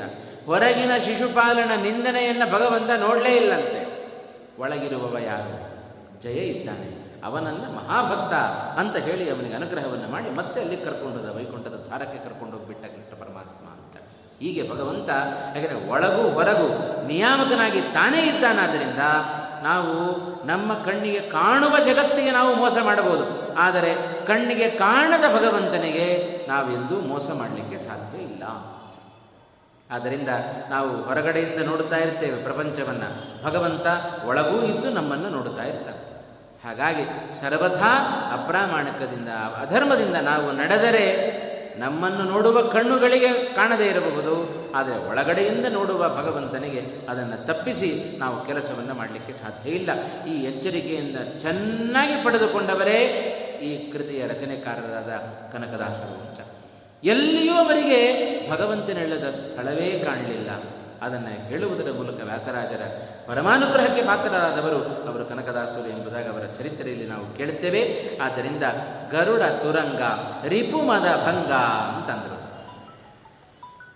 ವಿಶೇಷವಾಗಿ ಆ ಅಂಶವನ್ನು ನಾವು ಗಮನಿಸಬೇಕು. ಇಂಥ ಒಂದು ವಿಶೇಷವಾದ ಗುಣವನ್ನು ಹೊಂದಿರತಕ್ಕಂಥ ವ್ಯಕ್ತಿ ರಿಪುಮದ ಭಂಗ, ಕೀರ್ತಿ ತರಂಗ, ಪುರಹರ ಸಂಘ ನೀಲಾಂಗ ಅಂತ. ಭಗವಂತನ ಒಂದೊಂದು ಗುಣಗಳ ಚಿಂತನೆಯಲ್ಲಿ ವಿಶೇಷವಾದ ಅಂಶವನ್ನು ಕನಕದಾಸರು ಈ ಸಂದರ್ಭದಲ್ಲಿ ನಮಗೆ ತೋರಿಸ್ತಾ ಇದ್ದಾರೆ. ಪುರಹರ ಸಂಗ ಭಗವಂತ ನೀಲಾಂಗ, ಅದಕ್ಕೆ ಹೇಳ್ತಾರೆ ನೋಡಿ, ಭಾಗವತವೇ ಹೇಳಿತು, ಕೃಷ್ಣವರ್ಣಂ ಕಲೌ ಕೃಷ್ಣಂ ಸಾಂಗೋಪಾಂಗಂ ಸಪಾರ್ಷದಂ. ಕೃಷ್ಣನನ್ನ ನೀಲಾಂಗ ಅಂತ ಕರೆದು ಕೃಷ್ಣನ ವರ್ಣವೇ ಹಾಗೆ. ನೀಲ ಅಂದರೆ ಕಪ್ಪು ಅಂತಲ್ಲ, ಕಡು ನೀಲಿ ಬಣ್ಣ ಅಂತ ಅರ್ಥ. ಅಂಥ ಬಣ್ಣವನ್ನು ಹೊಂದಿದ, ಆದ್ದರಿಂದಲೇ ಕನಕದಾಸರ ವರ್ಣ ನೀಲಾಂಗ ಅಂತ ಕರೆದ ವಿಚಿತ್ರವಾದ ಮೈಬಣ್ಣ ಅದನ್ನು ನಮ್ಮ ಊಹೆಗೂ ನಿಲುಕದ ದೇಹ, ಅದು ಭಗವಂತನ ಅವನ ವರ್ಣ ಆಗಬಹುದು ಅವನ ಅವಯವಗಳಾಗಬಹುದು, ಅವನ ಇಡೀ ದೇಹ ಆಗಬಹುದು. ಯಾವುದು ನಮ್ಮ ಆಲೋಚನೆಗೆ ನಿಲುಕುವ ವ್ಯಕ್ತಿ ಅವ ಅಲ್ಲ. ಅದನ್ನೇ ಉಪನಿಷತ್ತು ಹೇಳುವಾಗ, ನೈಷಾ ತರ್ಕೇಣ ಮತಿರಾಪನೇಯ ಅಂತಂದುಬಿಡ್ತು. ಭಗವಂತನನ್ನು ಅಷ್ಟು ಸುಲಭವಾಗಿ ನಾವು ನಮ್ಮ ಬುದ್ಧಿಯಿಂದ, ನಮ್ಮ ತರ್ಕದಿಂದ ಭಗವಂತನನ್ನು ತಿಳ್ಕೊಳ್ಳಿಕ್ಕೂ ಆಗೋದಿಲ್ಲ, ತಿರಸ್ಕಾರ ಮಾಡಲಿಕ್ಕೂ ಆಗೋದಿಲ್ಲ. ಇಂಥ ವ್ಯಕ್ತಿತ್ವ ಅದು ಭಗವಂತನ ವ್ಯಕ್ತಿತ್ವ. ಆದ್ದರಿಂದ ಹೇಳುವಾಗ ನೀಲಾಂಗ ಅಂತ ಇಂಥ ಭಗವಂತನನ್ನೇ ಎಲ್ಲರೂ ಧ್ಯಾನ ಮಾಡುತ್ತಾರೆ ಅಂತ. ಭಗವಂತನ ಇಂಥ ಮೂರ್ತಿ ಪುರಹರ ಸಂಘ, ಅಂದರೆ ಪುರಹರ ಅಂದರೆ ತ್ರಿಪುರಾಸುರ. ಅವನನ್ನು ಭಂಗ ಮಾಡಿದವ. ಬಹಳ ಅದರ ವರ್ಣನೆ ಎಲ್ಲ ಪುರಾಣದಲ್ಲಿ ಬೇಕಾದಷ್ಟು ಕಡೆಗಳಲ್ಲಿ ಅದರ ಆ ಒಂದು ವರ್ಣನೆಯನ್ನು ನಾವು ಕೇಳುತ್ತೇವೆ. ಎಷ್ಟು ಆ ಪುರ ಪುರಹರ ಅಂದರೆ ತ್ರಿಪುರಾಸುರ, ಅವನನ್ನು ಸಂಹಾರ ಮಾಡಿದವ ಶಿವ. ಅವನಿಗೆ ಮಿತ್ರನಂತೆ ಸದಾ ರಕ್ಷಣೆಯನ್ನು ಕೊಡತಕ್ಕಂಥವ ಈ ಭಗವಂತ. ಅಂಥ ಒಂದು ವಿಶೇಷವಾಗಿ ದೈತ್ಯರನ್ನು ಸಂಹಾರ ಮಾಡುವ ತಾಕತ್ತು ಇವನಲ್ಲಿದೆ. ಆ ದೈತ್ಯರನ್ನು ಸಂಹಾರ ಮಾಡಿದ ರುದ್ರದೇವರಿಗೆ ರಕ್ಷಣೆಯನ್ನು ಕೊಡುವ ತಾಕತ್ತು ಈ ಭಗವಂತನಲ್ಲಿದೆ. ಅದರ ಆ ಒಂದು ವರ್ಣದ ಶಬ್ದದ ಹಿನ್ನೆಲೆಯಲ್ಲಿ, ಅದನ್ನು ಅದರ ಉಚ್ಚಾರಣೆಯ ಹಿನ್ನೆಲೆಯಲ್ಲಿ ಈ ಒಂದು ಅನುಸಂಧಾನ ನಮ್ಮ ಜೊತೆಗಿರಬೇಕು ಅಂತ. ಅದರ ಜೊತೆಗೆ ನೀಲಾಂಗ, ಅಂಗದ ಪ್ರಿಯ ಅನಂಗಪಿತ ಕಾಳಿಂಗಮರ್ದನ, ಅಮಿತ ಕರುಣಾಪಾಂಗ ಶ್ರೀ ನರಸಿಂಗ ರಕ್ಷಿಸು ನಮ್ಮ ನರವರತ. ಇದು ಕನಕದಾಸರ ಮುಂದಿನ ಒಂದು ಮಾತು, ಅಂಗದ ಪ್ರಿಯ ಅಂತಂದರು. ಕೃಷ್ಣಾವತಾರ, ರಾಮಾವತಾರ ಎರಡನ್ನೂ ಜೊತೆಯಲ್ಲಿ ಇಟ್ಟುಕೊಂಡು ಹೋಗ್ತಾ ಇದ್ದಾರೆ. ಆದ್ದರಿಂದ ಕೃಷ್ಣಾವತಾರದಲ್ಲಿ ಕೆಲವೊಂದು ಪ್ರಸಂಗಗಳನ್ನು ಹೇಳಿದ ಕನಕದಾಸರು, ಇದೇ ಶ್ರೀರಾಮಚಂದ್ರ ಅಂಗದ ಪ್ರಿಯ ಅಂತಂದರು. ಯಾಕೆ? ಬೇಕಾದಷ್ಟು ಜನ ಕವಿಗಳಿರುವಾಗ ಅಂಗದನ ಹೆಸರನ್ನು ವಿಶೇಷವಾಗಿ ಯಾಕೆ ಉಲ್ಲೇಖ ಮಾಡಿದರು ಕನಕದಾಸರು ಅಂದರೆ ಅದಕ್ಕೊಂದು ವಿಶೇಷವಾದ ಕಾರಣ ಇದೆ ಅಂತ. ಅಂಗದ ಪ್ರಿಯ ಅಂದರೆ ಅಂಗದನಿಗೆ ಶ್ರೀರಾಮಚಂದ್ರ ಪ್ರಿಯ ಅಂತ ಅರ್ಥ. ಅಷ್ಟೇ ಅಲ್ಲ, ಶ್ರೀರಾಮನಿಗೆ ಅಂಗದನನ್ನು ಕಂಡರು ಅಷ್ಟೇ ಪ್ರೀತಿ ಅಂತ. ಹಾಗಾಗಿ ಅಂಗದ ಪ್ರಿಯ, ರಾಮನ ಪ್ರೀತಿಗೆ ಪಾತ್ರನಾದ ಅಂಗದ, ಅಂಗದನ ಪ್ರೀತಿಗೆ ಪಾತ್ರನಾದ ಅವ ಶ್ರೀರಾಮಚಂದ್ರ ಅಂತ. ಹಾಗೆ, ಆ ಒಂದು ಅರ್ಥದಲ್ಲಿ ಅಂಗದ ಪ್ರಿಯ ಅಂತ ಹೇಳ್ತಾರೆ. ಈ ಅಂಗದ ಯಾರು? ಚಂದ್ರನ ಅವತಾರ. ಅಂಗದ ಚಂದ್ರನೇ ಅಂಗದನಾಗಿ ತಾನು ಆವೇಶ ಅವತಾರವನ್ನು ಮಾಡಿದ್ದಾನೆ. ಅವನಲ್ಲಿ ಇಂದ್ರನ ಆವೇಶವೂ ವಿಶೇಷವಾಗಿದೆ. ಇಂಥ ಅಂಗದನಿಗೆ ಅತ್ಯಂತ ಪ್ರಿಯನಾದವ ಅವ ಶ್ರೀರಾಮಚಂದ್ರ ಅಂತಂದರು. ಯಾಕೆ ಅಂದರೆ ನೋಡ್ರಿ, ಅಂಗದನಿಗೆ ಶ್ರೀರಾಮ ಅಂದರೆ ಬಹಳ ಪ್ರೀತಿ ಅಂತೆ. ಯಾಕೆ ಅಷ್ಟು ಪ್ರೀತಿ ಶ್ರೀರಾಮಚಂದ್ರನ ಮೇಲೆ ಎಂದರೆ ಅದಕ್ಕೊಂದು ಪ್ರಸಂಗ ನಡೀತು ಅಂಗದನ ಜೀವನದಲ್ಲಿ. ಎಲ್ಲ ದಕ್ಷಿಣ ತೀರಕ್ಕೆ ದಕ್ಷಿಣ ದಿಕ್ಕಿಗೆ ಸೀತೆಯನ್ನು ಹುಡ್ಕೊಂಡು ಬರಬೇಕು ಅಂತ ಹೊರಟು. ಎದುರುಗಡೆ ಸಮುದ್ರ ಬಂತು. ಯಾರೂ ಮುಂದೆ ಹೋಗಲಿಕ್ಕಿಲ್ಲ. ಆಗ ವಿಶೇಷವಾಗಿ ಆ ಸಂದರ್ಭದಲ್ಲಿ ಎಲ್ಲರೂ ಸಮುದ್ರ ತೀರಕ್ಕೆ ಬಂದಿದ್ದಾರೆ. ಸಮುದ್ರ ತೀರಕ್ಕೆ ಬಂದಾಗ ಮುಂದೆ ಹೋಗಲಿಕ್ಕಿಲ್ಲ. ಹಾಗೇನು ಮಾಡಿದರು? ಎಲ್ಲ ಅಲ್ಲೇ ನಿಂತು. ಹಿಂದೆ ಹೋಗಲಿಕ್ಕೂ ಇಲ್ಲ. ಹಿಂದೆ ಹೋದರೂ ಅಲ್ಲಿ ಸುಗ್ರೀವ ಆಜ್ಞೆ ಮಾಡಿದ್ದ ನೀವು ಸೀತೆಯ ಸುದ್ದಿಯನ್ನು ತರದೇ ಇದ್ದರೆ ನಿಮ್ಮ ತಲೆ ಕಡಿತೇನೆ ಅಂತ. ಹಿಂದೆ ಹೋದರೂ ಸುಗ್ರೀವನಿಂದ ಸಾಯಬೇಕು. ಮುಂದೆ ಹೋದರೂ ಸಮುದ್ರದಲ್ಲಿ ಹಾರಿ ಸಾಯಬೇಕು. ಏನು ಮಾಡಬೇಕು? ಅದಕ್ಕೆ ಇಲ್ಲೇ ಕೂತು ಬಿಡೋಣ ಅಂತ. ಇಲ್ಲೇ ಕೂಡಲಿಕ್ಕೂ ಭಯ. ಎಲ್ಲಿ ಸುಗ್ರೀವ ಬರ್ತಾನೋ, ಎಲ್ಲಿ ಶ್ರೀರಾಮಚಂದ್ರ ಬರ್ತಾನೋ ಅಂತ. ಅದಕ್ಕೆ ಈ ಅಂಗದ ಸೋದರ ಮಾವ ಒಬ್ಬ ಇದ್ದಾನಂತೆ. ತಾರ ಅನ್ನುವ ಒಬ್ಬ ಕಪಿ ಅವ ಹೇಳುತ್ತಾನಂತೆ. ಅವ ಹೇಳಿದ್ದೇನು? ಇಲ್ಲೇ ಒಂದು ಗುಹೆ ಇದೆ. ಆ ಗುಹೆಯನ್ನು ಹೊಕ್ಕಿಬಿಟ್ಟರೆ ನಮಗೆ ಶ್ರೀರಾಮನ ಭಯ ಇಲ್ಲ ಅಂತಂತಾನವ. ಆಗೇನು ಮಾಡ್ತಾನೆ ಒಂದು ತಿಂಗಳ ಒಳಗೆ ಗಡುವು ಕೊಟ್ಟಿದ್ದಾನೆ. ಒಂದು ತಿಂಗಳ ಒಳಗೆ ನಾವು ಯಾರು ವಾಪಸ್ ಹೋಗಲಿಲ್ಲ ಅಂದರೆ ಶ್ರೀರಾಮಚಂದ್ರ ಸುಗ್ರೀವನನ್ನು ಕೊಲ್ತಾನೆ. ಮುಂದೆ ನಮಗೆಲ್ಲ ಕವಿಗಳಿಗೆ ಅಂಗದನೇ ರಾಜ ಅಂತ. ಎಲ್ರಿಗೂ ಭಾಳ ಖುಷಿ ಆಯಿತು. ಅಂಗದನಿಗೂ ಭಾಳ ಸಂತೋಷ ಆಯಿತು. ಒಪ್ಪಿಕೊಂಡ್ಬಿಟ್ಟ. ಅದೇ ಸಂದರ್ಭದಲ್ಲಿ ಶ್ರೀಮದಾಚಾರ್ಯ ತಾತ್ಪರ್ಯದಲ್ಲಿ ನಿರ್ಣಯ ಕೊಡ್ತಾರೆ ಆ ತಾರನಾಡಿದ ಮಾತಿಗೆ ಎಲ್ಲ ಕವಿಗಳು ಹ್ಞೂ ಅಂತಂದರು. ಒಪ್ಪಿಕೊಂಡ್ಬಿಟ್ರು. ಆದರೆ ಒಬ್ಬ ಮಾತ್ರ ತಲೆ ಎತ್ತಿ ನಿಂತವ. ಒಮ್ಮೆ ಹುಂ ಅಂತಂದಂತೆ ಹನುಮಂತ. ಅವ ಒಮ್ಮೆ ಹೂ ಕೊಟ್ಟಿದ್ದಕ್ಕೆ ಎಲ್ಲ ಕಪಿಗಳು ನಡಗಿ ಹೋದರು ಯಾರಾದರೂ ರಾಮನ ವಿರುದ್ಧವಾಗಿ ನೀವು ಮಾತನಾಡಿದರೆ ಅವರ ನಾಲಿಗೆ ಸೀಳುತ್ತೇನೆ ಅಂತಂದ ಹನುಮಂತ. ಆ ಮಾತನ್ನು ಕೇಳಿ ಎಲ್ಲರೂ ನಡಗಿಬಿಡಿ ಉಳ್ಕೊಂಡ. ರಾಮನಿಗೇನು ವಿಷಯ ಗೊತ್ತಾಗಲಿಲ್ಲ ಇಷ್ಟು ವಿಷಯ ಗೊತ್ತಾದರೂ ರಾಮನ ವಿರುದ್ಧವಾಗಿ ಕೆಲಸವನ್ನು ಮಾಡಿದರೂ ಅಂಗದನಿಗೆ ಏನೂ ಮಾಡದೆ ಸುಮ್ಮನೆ ಹಾಗೇ ಬಿಟ್ಟ ಶ್ರೀರಾಮಚಂದ್ರ. ಹಾಗಾಗಿ ಅಂಗದನಿಗೆ ರಾಮನ ಮೇಲೆ ಬಹಳ ಪ್ರೀತಿ. ಮನಸ್ಸು ಮಾಡಿದರೆ ಅಲ್ಲೇ ಕೂತ್ಕೊಂಡು ಒಂದು ಬಾಣ ಬಿಟ್ಟಿದ್ರೆ ಸಾಕಾಗ್ತಿತ್ತು, ಅಂಗದನ ಕಥೆ ಅಲ್ಲೇ ಮುಗಿದು ಹೋಗ್ತಿತ್ತು. ಆದರೆ ನಮಗೆ ಇಂಥವ್ರು ಇಂಥ ಪ್ರಸಂಗದಲ್ಲಿ ಏನಾದರೂ ನಮ್ಮನ್ನು ಉಳಿಸಿದರೆ ಇಲ್ಲಪ್ಪ, ಬಹಳ ಕಷ್ಟದಲ್ಲಿದ್ದರೆ ಬಹಳ ಸ್ಮರಿಸ್ತೇವೆ ನಾವು. ಸಾಯುವ ಪ್ರಸಂಗ ಬಂದಾಗ ಯಾರಾದರೂ ನಮ್ಮನ್ನು ಬದುಕಿಸಿಬಿಟ್ರೆ ಎಷ್ಟು ಅವರ, ನಾವು ಸಾಯುವವರೆಗೆ ಅವರ ಉಪಕಾರವನ್ನು ಸ್ಮರಿಸ್ತಾ ಇರ್ತೇವೆ. ಅಂಗದನಿಗೆ ಶ್ರೀರಾಮಚಂದ್ರ ಯಾಕೆ ಪ್ರಿಯ ಅಂದರೆ, ಈ ಸಂದರ್ಭದಲ್ಲಿ ಶ್ರೀರಾಮಚಂದ್ರ ಅಂಗದನನ್ನು ಉಳಿಸಿದವ. ಆದ್ದರಿಂದ ಈ ಒಂದು ಪ್ರಸಂಗದ ಹಿನ್ನೆಲೆಯಲ್ಲಿ ಶ್ರೀರಾಮಚಂದ್ರನನ್ನು ಕೊಂಡಾಡುವಾಗ ಅಂಗದ ಪ್ರಿಯ ಅಂತಂದರು. ಕೇವಲ ಅಂಗದನಿಗೆ ಮಾತ್ರ ಪ್ರಿಯನಾಗಬಾರದು. ಪ್ರತಿಯೊಬ್ಬರೂ ಹೇಳಿಕೊಳ್ಬೇಕು, ನನಗೂ ಭಗವಂತನಿಗೆ, ನಾನು ನನಗೂ ಭಗವಂತ ಪ್ರಿಯ. ನಮ್ಮನ್ನು ಇವತ್ತು ಉಳಿಸಿದ್ದಾನಲ್ಲ? ಆ ಅಂಗದನಂತೆ ಭಗವಂತನ ವಿರುದ್ಧವಾಗಿ ನಾವು ಎಷ್ಟು ಕೆಲಸಗಳನ್ನು ಮಾಡುತ್ತೇವೆ? ಪ್ರತಿ ಕ್ಷಣ ಕ್ಷಣದಲ್ಲೂ ತಪ್ಪು ಮಾಡುತ್ತಾ ಇರ್ತೇವೆ. ಏನು ತಪ್ಪು ಮಾಡೋದು? ಸುಮ್ಮನೆ ಕೂತಿದ್ದೇನಲ್ರಿ ನಾನು? ನಾನೇನು ತಪ್ಪು ಮಾಡ್ತಾ ಇದ್ದೇನೆ ಆಚಾರ್ಯ ಅಂತ ಕೇಳಿದರೆ, ಸುಮ್ಮನೆ ಕೂತಿದ್ದೀರಲ್ಲ, ಅದೇ ತಪ್ಪು. ಸುಮ್ಮನೆ ಕೂಡಬಾರದು, ನಿರಂತರವಾಗಿ ಭಗವಂತನ ಚಿಂತನೆ ಮಾಡಿರಿ. ನಿರಂತರವಾಗಿ ಭಗವಂತನ ನಾಮಗಳನ್ನು ಉಚ್ಚಾರಣೆ ಮಾಡಿರಿ. ಭಗವಂತನ ಗುಣಗಳನ್ನು ಗಾನ ಮಾಡೋಣ, ಭಗವಂತನ ಮಹಿಮೆಗಳನ್ನು ಕೇಳೋಣ, ಸುಮ್ಮನೆ ಕೂತರೆ ಅದೇ ದೊಡ್ಡ ತಪ್ಪು. ನಾವು ಅದೇ ಅಂತೇವೆ ಸುಮ್ಮನೆ ಕೂತಿದ್ದೆ ನನ್ನ ಪಾಡಿಗೆ ನಾನು, ನಾನೇನು ತಪ್ಪು ಮಾಡಿದೆ ಅಂತ ಕೇಳಿದ್ರೆ, ಅದೇ ಮಾಡಿದ ದೊಡ್ಡ ತಪ್ಪು. ಹಾಗೆ ಸುಮ್ಮನೆ ಕೂಡೋದಲ್ಲ, ವಿಶೇಷವಾಗಿ ಭಗವಂತನ ಚಿಂತನೆಯಲ್ಲಿ ನಾವು ತೊಡಗಬೇಕು. ಇಂಥ ತಪ್ಪುಗಳನ್ನು ಹೆಜ್ಜೆ ಹೆಜ್ಜೆಗೂ ನಾವು ಮಾಡ್ತಾ ಇರ್ತೇವೆ. ಆದರೂ ಭಗವಂತ ನಮ್ಮನ್ನು ಸುಮ್ಮನೆ ಬಿಟ್ಟಿದ್ದಾನೋ ಇಲ್ಲವೋ ಇದೇ ಭಗವಂತನ ಕಾರುಣ್ಯ. ಇದೇ ಪದ್ಯದ ಕೊನೆಯಲ್ಲಿ ಹೇಳುತ್ತಾರೆ, ದಾಸರು, ಅಮಿತ ಕರುಣಾಪಾಂಗ ಅಂತಂದರು. ಅಂಗದ ಪ್ರಿಯ ಅನಂಗಪಿತ ಇಂಥ ಅಂಗದನಿಗೆ ಪ್ರಿಯನಾದವ. ಅಷ್ಟೇ ನೋಡ್ರಿ, ಅವನಿಂದ ಪ್ರೀತಿಯನ್ನು ಪಡೆದುಕೊಂಡ ಅಂಗದ ಅವನಿಗೆ ಹೆಚ್ಚು ಪ್ರಿಯನಾದ. ಇವನಿಗೆ ಶ್ರೀರಾಮಚಂದ್ರ ಏನೋ ಪ್ರಿಯ ಸರಿ, ಅವ ಉಳಿಸಿದ ಅಂತ. ಅಂಗದನ ಮೇಲೆ ಶ್ರೀರಾಮಚಂದ್ರನಿಗೆ ಯಾಕಟ್ಟು ಪ್ರೀತಿ? ಅವನ ಭಕ್ತಿಗೆ ಮೆಚ್ಚಿದವ ಶ್ರೀರಾಮಚಂದ್ರ. ಯಾರನ್ನೇ ಆಗಲಿ, ಭಗವಂತ ಪ್ರೀತಿಸ್ತಾನೆ ಅಂತಾದರೆ ಅವರಲ್ಲಿರುವ ಭಕ್ತಿಯನ್ನು ನೋಡಿ ಅವರಿಗೆ ಅನುಗ್ರಹ ಮಾಡ್ತಾನಂತೆ. ಭಕ್ತಿ ಎಂದರೆ ಏನು? ನಿರಂತರವಾಗಿ ಪ್ರೇಮ ಪ್ರವಾಹವನ್ನೇ ಭಕ್ತಿ ಅಂತ ನಾವು ಕರಿತೇವೆ. ಭಗವಂತನ ಮೇಲೆ ಅಂಥ ಪ್ರೇಮ ಪ್ರವಾಹ ಹರಿತು ಅಂತಾದರೆ ಅಂಥವರನ್ನು ಭಗವಂತ ಎಂದು ಬಿಟ್ಟುಕೊಡೋದಿಲ್ಲ ಅಂತ. ಅಂಗದ ಹಾಗೆ ಮಾಡಿದ್ದಾನಂತೆ. ಇದೇ ರಾವಣನ ಎದುರಿಗೆ ಹೋದ ಅಂಗದ. ಹೋದಾಗ ಅಂಗದನಿಗೆ ಅವಮಾನ ಆಗತಕ್ಕಂಥ ಪ್ರಸಂಗ ಬಂತು. ರಾವಣ ಈ ಅಂಗದನಿಗೆ ದೂತನಾಗಿ ಹೋದ ಈ ಅಂಗದನಿಗೆ ಆಸನ ಕೊಡಲಿಲ್ಲ. ರಾವಣ ಅವಮಾನ ಆಯಿತು. ಆಗದ, ಆಗ ಅಂಗದ ತಾನು ಮನಸ್ಸಿನಲ್ಲಿ ಅಂದ್ಕೊಂಡಂತೆ ನಾನು ರಾಮನ ದೂತ.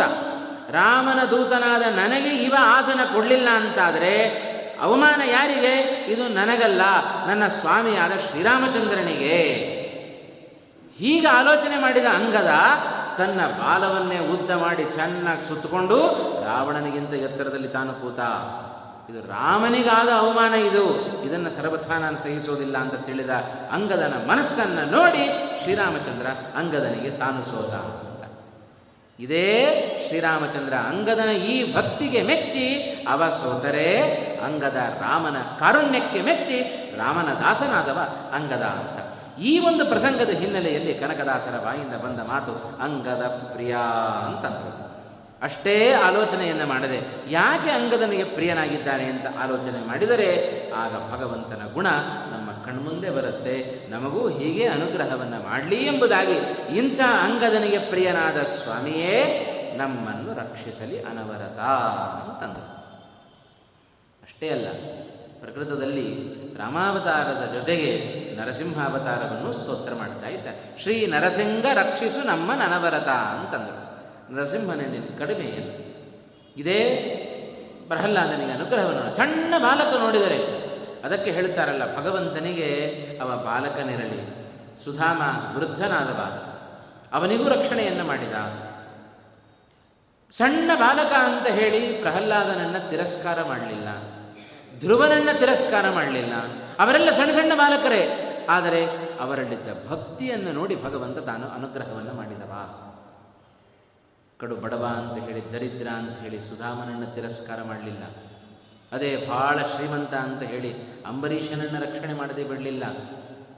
ಅವನಿಗೂ ರಕ್ಷಣೆಯನ್ನು ಕೊಟ್ಟ ಭಗವಂತ. ಹೇ, ಅದೇನು ಪ್ರಾಣಿ, ಆನೆ, ಅದಕ್ಕೇನು ರಕ್ಷಣೆ ಮಾಡೋದು ಅಂತೇಳಿ ಗಜೇಂದ್ರನಿಗೆ ಅನುಗ್ರಹವನ್ನು ಮಾಡದೆ ಬಿಡಲಿಲ್ಲ. ಗಜೇಂದ್ರನಿಗೂ ರಕ್ಷಣೆಯನ್ನು ಕೊಟ್ಟ. ಅಷ್ಟೇ ಯಾಕೆ? ಪಕ್ಷಿ, ಜಟಾಯು. ಪಕ್ಷಿ ಅಲ್ವಾ? ಬಿಡಿಬಿಡೋಣ ಅದನ್ನು. ಅಂಥೇಳಿ ಪಕ್ಷಿ ಆದರೂ ಅದಕ್ಕೂ ರಕ್ಷಣೆಯನ್ನು ಕೊಟ್ಟ. ಎಂಥ ಭಾವನೆ ರಾಮಾಯಣದಲ್ಲಿ ಬಹಳ ಚೆನ್ನಾಗಿ ಉಲ್ಲೇಖ ಮಾಡ್ತಾರೆ ವಾಲ್ಮೀಕಿಗಳು. ಶ್ರೀರಾಮಚಂದ್ರ ಜಟಾಯು ತನಗೋಸ್ಕರ ಪ್ರಾಣ ಬಿಟ್ಟಿದ್ದಾನೆ, ಸೀತೆಗೋಸ್ಕರ ಪ್ರಾಣ ಬಿಡ್ತಾ ಇದ್ದಾನೆ. ಆಗ ಲಕ್ಷ್ಮಣನಿಗೆ ಪಕ್ಕದಲ್ಲಿದ್ದ ಲಕ್ಷ್ಮಣನಿಗೆ ಹೇಳುತ್ತಾನಂತೆ, ಇವ ನನ್ನ ತಂದೆಗೆ ಸಮಾನ. ಹಾಗಾಗಿ ನನ್ನ ತಂದೆಗೆ ಅಂತ್ಯ ಸಂಸ್ಕಾರವನ್ನು ಮಾಡುವ ಭಾಗ್ಯ ನನಗೆ ಸಿಗಲಿಲ್ಲ. ಲಕ್ಷ್ಮಣ, ಜಟಾಯುವಿನ ಅಂತ್ಯ ಸಂಸ್ಕಾರಕ್ಕೆ ತಯಾರು ಮಾಡು ಅಂತ ಹೇಳುತ್ತಾನೆ ಶ್ರೀರಾಮಚಂದ್ರ. ಇಂಥ ಕಾರುಣ್ಯ ಇಂಥ ಒಂದು ಸರಳತೆ ಇಂಥ ಒಂದು ವಿಶೇಷವಾದ ಆ ಗುಣಗಳು ಭಗವಂತನಲ್ಲಿ ಅಲ್ಲದೆ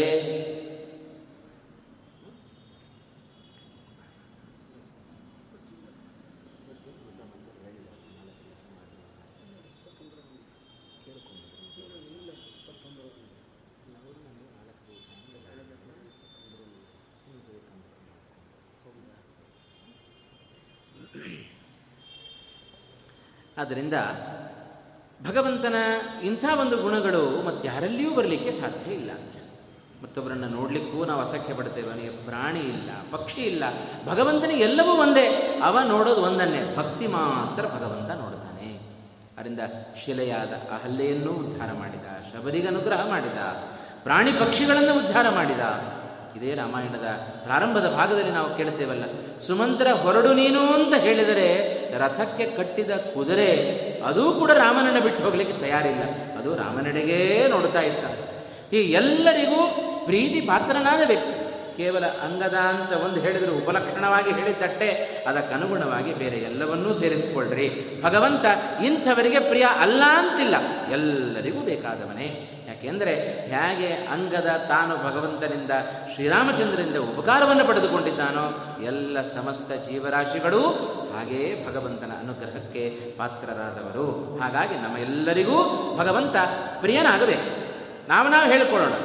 ನಮಗೂ ಕೂಡ ವಿಶೇಷವಾಗಿ ಆ ಒಂದು ಅಂಶವನ್ನು ತಿಳಿಸಿಕೊಡ್ತಾ ಇದ್ದಾರೆ ಕನಕದಾಸರು ಅಂತ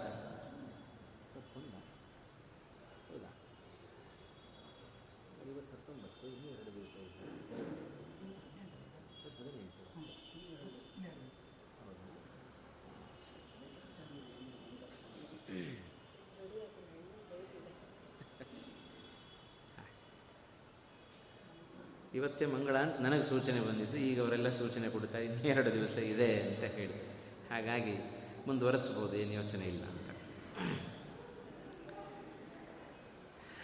ನಂತರ, ನೀಲಾಂಗ ಅನಂಗಪಿತ ಅಂಗದ ಪ್ರಿಯ, ಅಂಗದನಿಗೆ ಪ್ರಿಯನಾದವ ಅಂತ ಒಂದು ವಿಶೇಷಣವನ್ನು ಕೊಟ್ಟ ಕನಕದಾಸರು ಮುಂದೆ ಭಗವಂತನಿಗೆ ಮತ್ತೊಂದು ವಿಶೇಷಣದ ಮೂಲಕ ಭಗವಂತನನ್ನು ಸ್ತೋತ್ರ ಮಾಡ್ತಾ ಇದ್ದಾರೆ. ಅನಂಗಪಿತ ಅಂತಂದರು. ಅನಂಗ ಶಬ್ದಕ್ಕೆ ಮನ್ಮಥ ಅಂತ ಅರ್ಥ. ಯಾಕೆ ಅವ ಅನಂಗನಾದ? ರುದ್ರದೇವರನ್ನ ಕೆಣಕಿ ಅವರ ಮೂರನೇ ಕಣ್ಣಿಗೆ ತುತ್ತಾಗಿ ಅವ ಅನಂಗನಾದದ್ದು ಅಂತ.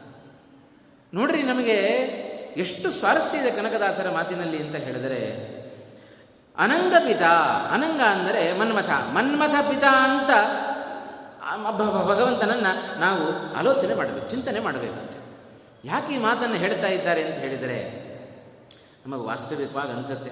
ಅನಂಗ ಅಂದರೆ ಮನ್ಮಥ ಮನ್ಮಥನಿಗೆ ಮತ್ತೊಂದು ಹೆಸರು ಕಾಮ ಅಂತ. ಆ ಕಾಮ ಏನು ಮಾಡುತ್ತೆ?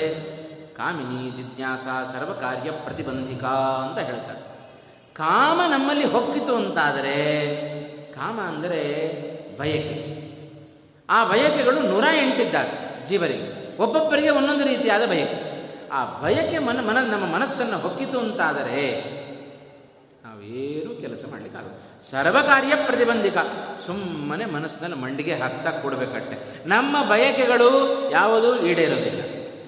ಸುಮ್ಮನೆ ಆಸೆ ಪಟ್ಟು ಏನೂ ಕೆಲಸ ಮಾಡದೆ ಮನಸ್ಸಿನಲ್ಲಿ ಮಂಡಿಗೆ ತಿನ್ಕೊಂಡು ಕೂಡಬೇಕು ಅಂತ ಹೇಳ್ತಾರೆ. ಏನು ಸುಮ್ಮನೆ ಹಾಗೆ ಕೂತಿದ್ರೆ ಕೇಳ್ತಾರೆ. ಏನು ಮನಸ್ಸಿನಲ್ಲಿ ಮಂಡಿಗೆ ತಿಂತಾ ಇದೇನೋ? ಕೇಳ್ತಾರೆ. ಅದಕ್ಕೆ ನಮ್ಮ ಆಸೆಗಳನ್ನೆಲ್ಲ ಬದಿಗಿಡಬೇಕು. ಕಾಮ ಮನ್ಮಥ ಅಂದರೆ ಅವನಿಗೆ ಹೆಸರೇ ಮತ್ತೊಂದು ಕಾಮ ಅಂತ. ಆ ಕಾಮ ಏನು ಮಾಡುತ್ತೆ? ಭಗವಂತನ ಪರವಾದ ಎಲ್ಲ ಕೆಲಸಗಳನ್ನು ಅದು ನಾಶ ಮಾಡಿಬಿಡುತ್ತೆ ಅಂತ. ಅನಂಗಪಿತ ಅಂತ ಹೇಳಿ ಭಗವಂತನನ್ನ ಚಿಂತನೆ ಮಾಡಬೇಕು ಇಂಥ ಭಗವಂತನ ಅರಿ, ಅದು ಅರಿ ಷಡ್ವರ್ಗಗಳಲ್ಲಿ ಮೊದಲನೆಯದ್ದು. ಕಾಮ. ಕಾಮ, ಕ್ರೋಧ, ಲೋಭ, ಮೋಹ, ಮದ, ಮಾತ್ಸರ್ಯ. ಉಳಿದದ್ದನ್ನೆಲ್ಲ ನಂತರ ಹೇಳಿ ಮೊದಲನೆಯ ಶತ್ರು ಅಂದರೆ ನಮಗದು ಕಾಮ ಅಂತ ಹೇಳಿದರು. ಯಾಕೆಂದರೆ ಕೃಷ್ಣ ಗೀತೆಯಲ್ಲಿ ಅದನ್ನೇ ಸ್ಪಷ್ಟಪಡಿಸಿದ, ಸಂಗಾತ್ ಸಂಜಾಯತೆ ಕಾಮ, ಮೊದಲು ನಮಗೆ ಹುಟ್ಟೋದು ಅದು ಕಾಮ. ಅದರಿಂದ ಏನಾಗುತ್ತೆ? ಕಾಮಾತ್ ಕ್ರೋಧೋಭಿಜಾಯತೆ, ಕ್ರೋಧಾತ್ ಭವತಿ ಸಮ್ಮೋಹ, ಸಮ್ಮೋಹಾತ್ ಸ್ಮೃತಿ ವಿಭ್ರಮ ಸ್ಮೃತಿಭ್ರಂಶಾತ್ ಬುದ್ಧಿನಾಶ, ಬುದ್ಧಿನಾಶಾತ್ ಪ್ರಣಶ್ಯತಿ. ಮೊದಲು ಹುಟ್ಟಿದ್ದು ಕಾಮ, ಆ ಕಾಮ ಬೆಳೀತಾ ಬೆಳೀತಾ ಹೋದರೆ ಕೊನೆಗದರಿಂದ ನಾಶ. ಇದು ಕಾಮದ ಸ್ಥಿತಿ. ಇಂಥ ಸ್ಥಿತಿಯಲ್ಲಿ ಏನು ಮಾಡಲಿಕ್ಕೆ ಸಾಧ್ಯ ಜೀವ?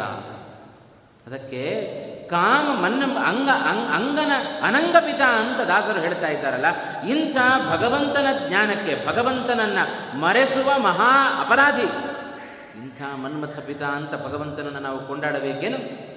ಹಾಗಾದರೆ ಈ ಹಿನ್ನೆಲೆಯಲ್ಲಿ ಕನಕದಾಸರು ಅನಂಗಪಿತ ಅಂತ ಸ್ತೋತ್ರ ಮಾಡ್ತಾ ಇದ್ದಾರಲ್ಲ ಭಗವಂತನನ್ನ. ಭಗವಂತನನ್ನ ಮರೆಸುವ ಕಾಮನ ಪಿತ ಭಗವಂತ ಅಂತ ನಾವು ಸ್ತೋತ್ರ ಮಾಡಬೇಕು. ಬೇಡಪ್ಪ ನಮಗಿಂತ ಅನುಸಂಧಾನ ಅಂದರೆ ಅದರಲ್ಲಿ ಸ್ವಲ್ಪ ಧರ್ಮ ಸೂಕ್ಷ್ಮ ಇದೆ. ಕಾಮರು ಇಬ್ಬರಿದ್ದಾಗುತ್ತೆ ಒಬ್ಬ ಒಳ್ಳೆಯವ, ಮತ್ತೊಬ್ಬ ಕೆಟ್ಟವ ಆಗುತ್ತೆ ಕೆಟ್ಟವ ಯಾರು? ಒಳಗಡೆ ಮನಸ್ಸಿಗೆ ಅಂಟುವ ಕಾಮಕ್ಕೆ ಅಭಿಮಾನಿ ದೈತ್ಯನೂ ಒಬ್ಬ ಇದ್ದಾನೆ. ಅವನೇ ಕಾಲ ಕಾಲನೇಮಿ ಅವ ಕೆಲಸ ಮಾಡಿದರೆ ನಮ್ಮ ಎಲ್ಲ ದುರ್ಬಯಕೆಗಳು ಕೆಲಸ ಮಾಡಲಿಕ್ಕೆ ಪ್ರಾರಂಭ ಆಗ್ತಾವೆ. ಅವ ಆ ಅರಿಷಡ್ ವರ್ಗಗಳಲ್ಲಿ ಮೊದಲನೆಯ ಕಾಮ ಅಂತ ನಾವೇನು ಹೇಳ್ತಾ ಇದ್ದೇವೆ? ಅವನೇ ಕಾಲನೇಮಿ. ಆ ಕಾಮಕ್ಕೆ ಅಭಿಮಾನಿ ಅಥವಾ ಕಾಲನೇಮಿ ಅಂತ. ಇನ್ನೊಬ್ಬ ಇದ್ದಾನೆ. ಅವನೇ ಹರಿಯ ಪುತ್ರ, ಅವನೇ ಮನ್ಮಥ, ಅವನನ್ನು ಕಾಮ ಅಂತ ಕರೀತಾರೆ. ಅವ ಏನು ಮಾಡ್ತಾನೆ ಅಂತ ಹೇಳಿದರೆ ಸಜ್ಜನರ ಮನಸ್ಸಿನಲ್ಲಿ ಅವನೂ ಮನೆ ಮಾಡಿಕೊಂಡಿದ್ದಾನೆ. ಏನೋ ದಿವಸಕ್ಕೆ ಒಂದು ಗಂಟೆನೋ ಒಂದೂವರೆ ಗಂಟೆನೋ ನಾವು ದೇವರ ಮುಂದೆ ಕೂಡ್ತೇವಲ್ಲ? ಆ ಕೂತಾಗ ಸ್ವಲ್ಪಾದರೂ ಮನಸ್ಸು ಭಗವಂತನ ಬಗ್ಗೆ ಚಿಂತನೆ ಮಾಡುತ್ತಲ್ಲ? ಈ ಒಂದು ಕೆಲಸವನ್ನು ಮಾಡಿದವ ಯಾರು ಅಂದರೆ ಅವ ಭಗವಂತನ ಶ್ರೀಹರಿಯ ಪುತ್ರನಾದ ಕಾಮ. ಅವ ಕೆಲಸ ಮಾಡುತ್ತಾನಂತೆ ಅವ ಸಜ್ಜನರಿಗೆ ಭಗವತ್ಪರವಾದ ಕೆಲಸವನ್ನು ಮಾಡಿಸಿದರೆ ಮತ್ತೊಬ್ಬ ಇದ್ದಾನೆ. ಕಾಲನೇ, ಅವ ನಮಗೆ ಹರಿಷಟ್ ವರ್ಗದಲ್ಲಿ ಮೊದಲನೆಯಾದವ. ಅವ ಎಲ್ಲ ಕೆಟ್ಟ ಕೆಲಸವನ್ನು ಮಾಡಿಸುತ್ತಾನೆ ಈ ನಿಟ್ಟಿನಲ್ಲಿ ವಿಶೇಷವಾದ ಆಲೋಚನೆಯನ್ನು ನಾವು ಮಾಡಬೇಕು. ಅದಕ್ಕೋಸ್ಕರ ಅನಂಗಪಿತಾಂತ ಕನಕದಾಸರು, ಅಂಥ ಮಹಾಜ್ಞಾನಿಗಳು, ವಿಶೇಷವಾಗಿ ಹರಿವಾಯುಗಳ ಅನುಗ್ರಹಕ್ಕೆ ಪಾತ್ರರಾದವರು ಕನಕದಾಸರು, ಈ ಒಂದು ನಿಕೃಷ್ಟವಾದ ಆಲೋಚನೆಯ ಹಿನ್ನೆಲೆಯಲ್ಲಿ, ನಾವು ಆಲೋಚನೆ ಮಾಡುವ ಹಿನ್ನೆಲೆಯಲ್ಲಿ ಕನಕದಾಸರು ಹೇಳಿದ್ದಲ್ಲಪ್ಪ, ಅವರ ಮಾತಿನ ಹಿನ್ನೆಲೆಯಲ್ಲಿ ಮತ್ತೊಂದು ಅರ್ಥ ಇದೆ. ಹೀಗೆ ಸಜ್ಜನರ ಮನಸ್ಸನ್ನು ಸನ್ನಡತೆಯ ಕಡೆಗೆ ತಿರುಗಿಸುವ ಅವನ ಪುತ್ರ ಏನಿದ್ದಾನೆ ಮನ್ಮಥ? ಅವನಿಗೆ ಪಿತನಾದವ ಇವ. ಹೀಗೆ ಚಿಂತನೆಯನ್ನು ಮಾಡ್ರಿ.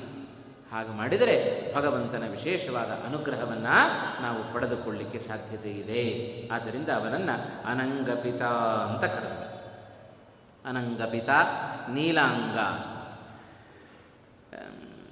ಅಂಗದ ಪ್ರಿಯ, ಅಂಗ ಅನಂಗಪಿತ ಕಾಳಿಂಗ ಮರ್ದನ ಅಂತಂದು ಭಗವ ಕೃಷ್ಣನ ಕೃಷ್ಣಾವತಾರದ ವಿಶೇಷವಾದ ಅಂಶವನ್ನು ಈ ಒಂದು ಸಂದರ್ಭದಲ್ಲಿ ನಾವು ಕಾಣ್ತಾ ಇದ್ದೇವೆ. ಭಗವಂತನ ಗುಣವನ್ನು ನಾವು ಏನು ಕಾಣಲಿಕ್ಕೆ ಸಾಧ್ಯ? ಕಾಲಿಂಗ ಮರ್ದನ ಹೌದು, ಕಾಲಿಯ ನಾಗನನ್ನು ಮರ್ದನ ಮಾಡಿದ, ಅದರ ಮೂಲಕ ಯಮುನಾ ತೀರವನ್ನು ಸ್ವಚ್ಛಗೊಳಿಸಿದ, ನದಿಯನ್ನು ಸ್ವಚ್ಛಗೊಳಿಸಿದ, ಪರಿಸರವನ್ನು ಸ್ವಚ್ಛಗೊಳಿಸಿದ ಮಹಾಪರಿಸರ ಪ್ರೇಮಿ ಭಗವಂತ. ಹಾಗಾಗಿ ಆ ಒಂದು ಪರಿಸರವನ್ನು ಭಾಳ ಸ್ವಚ್ಛ ಮಾಡಿದ, ಕಾಲಿಯನನ್ನು ಮರ್ದನ ಮಾಡಿ.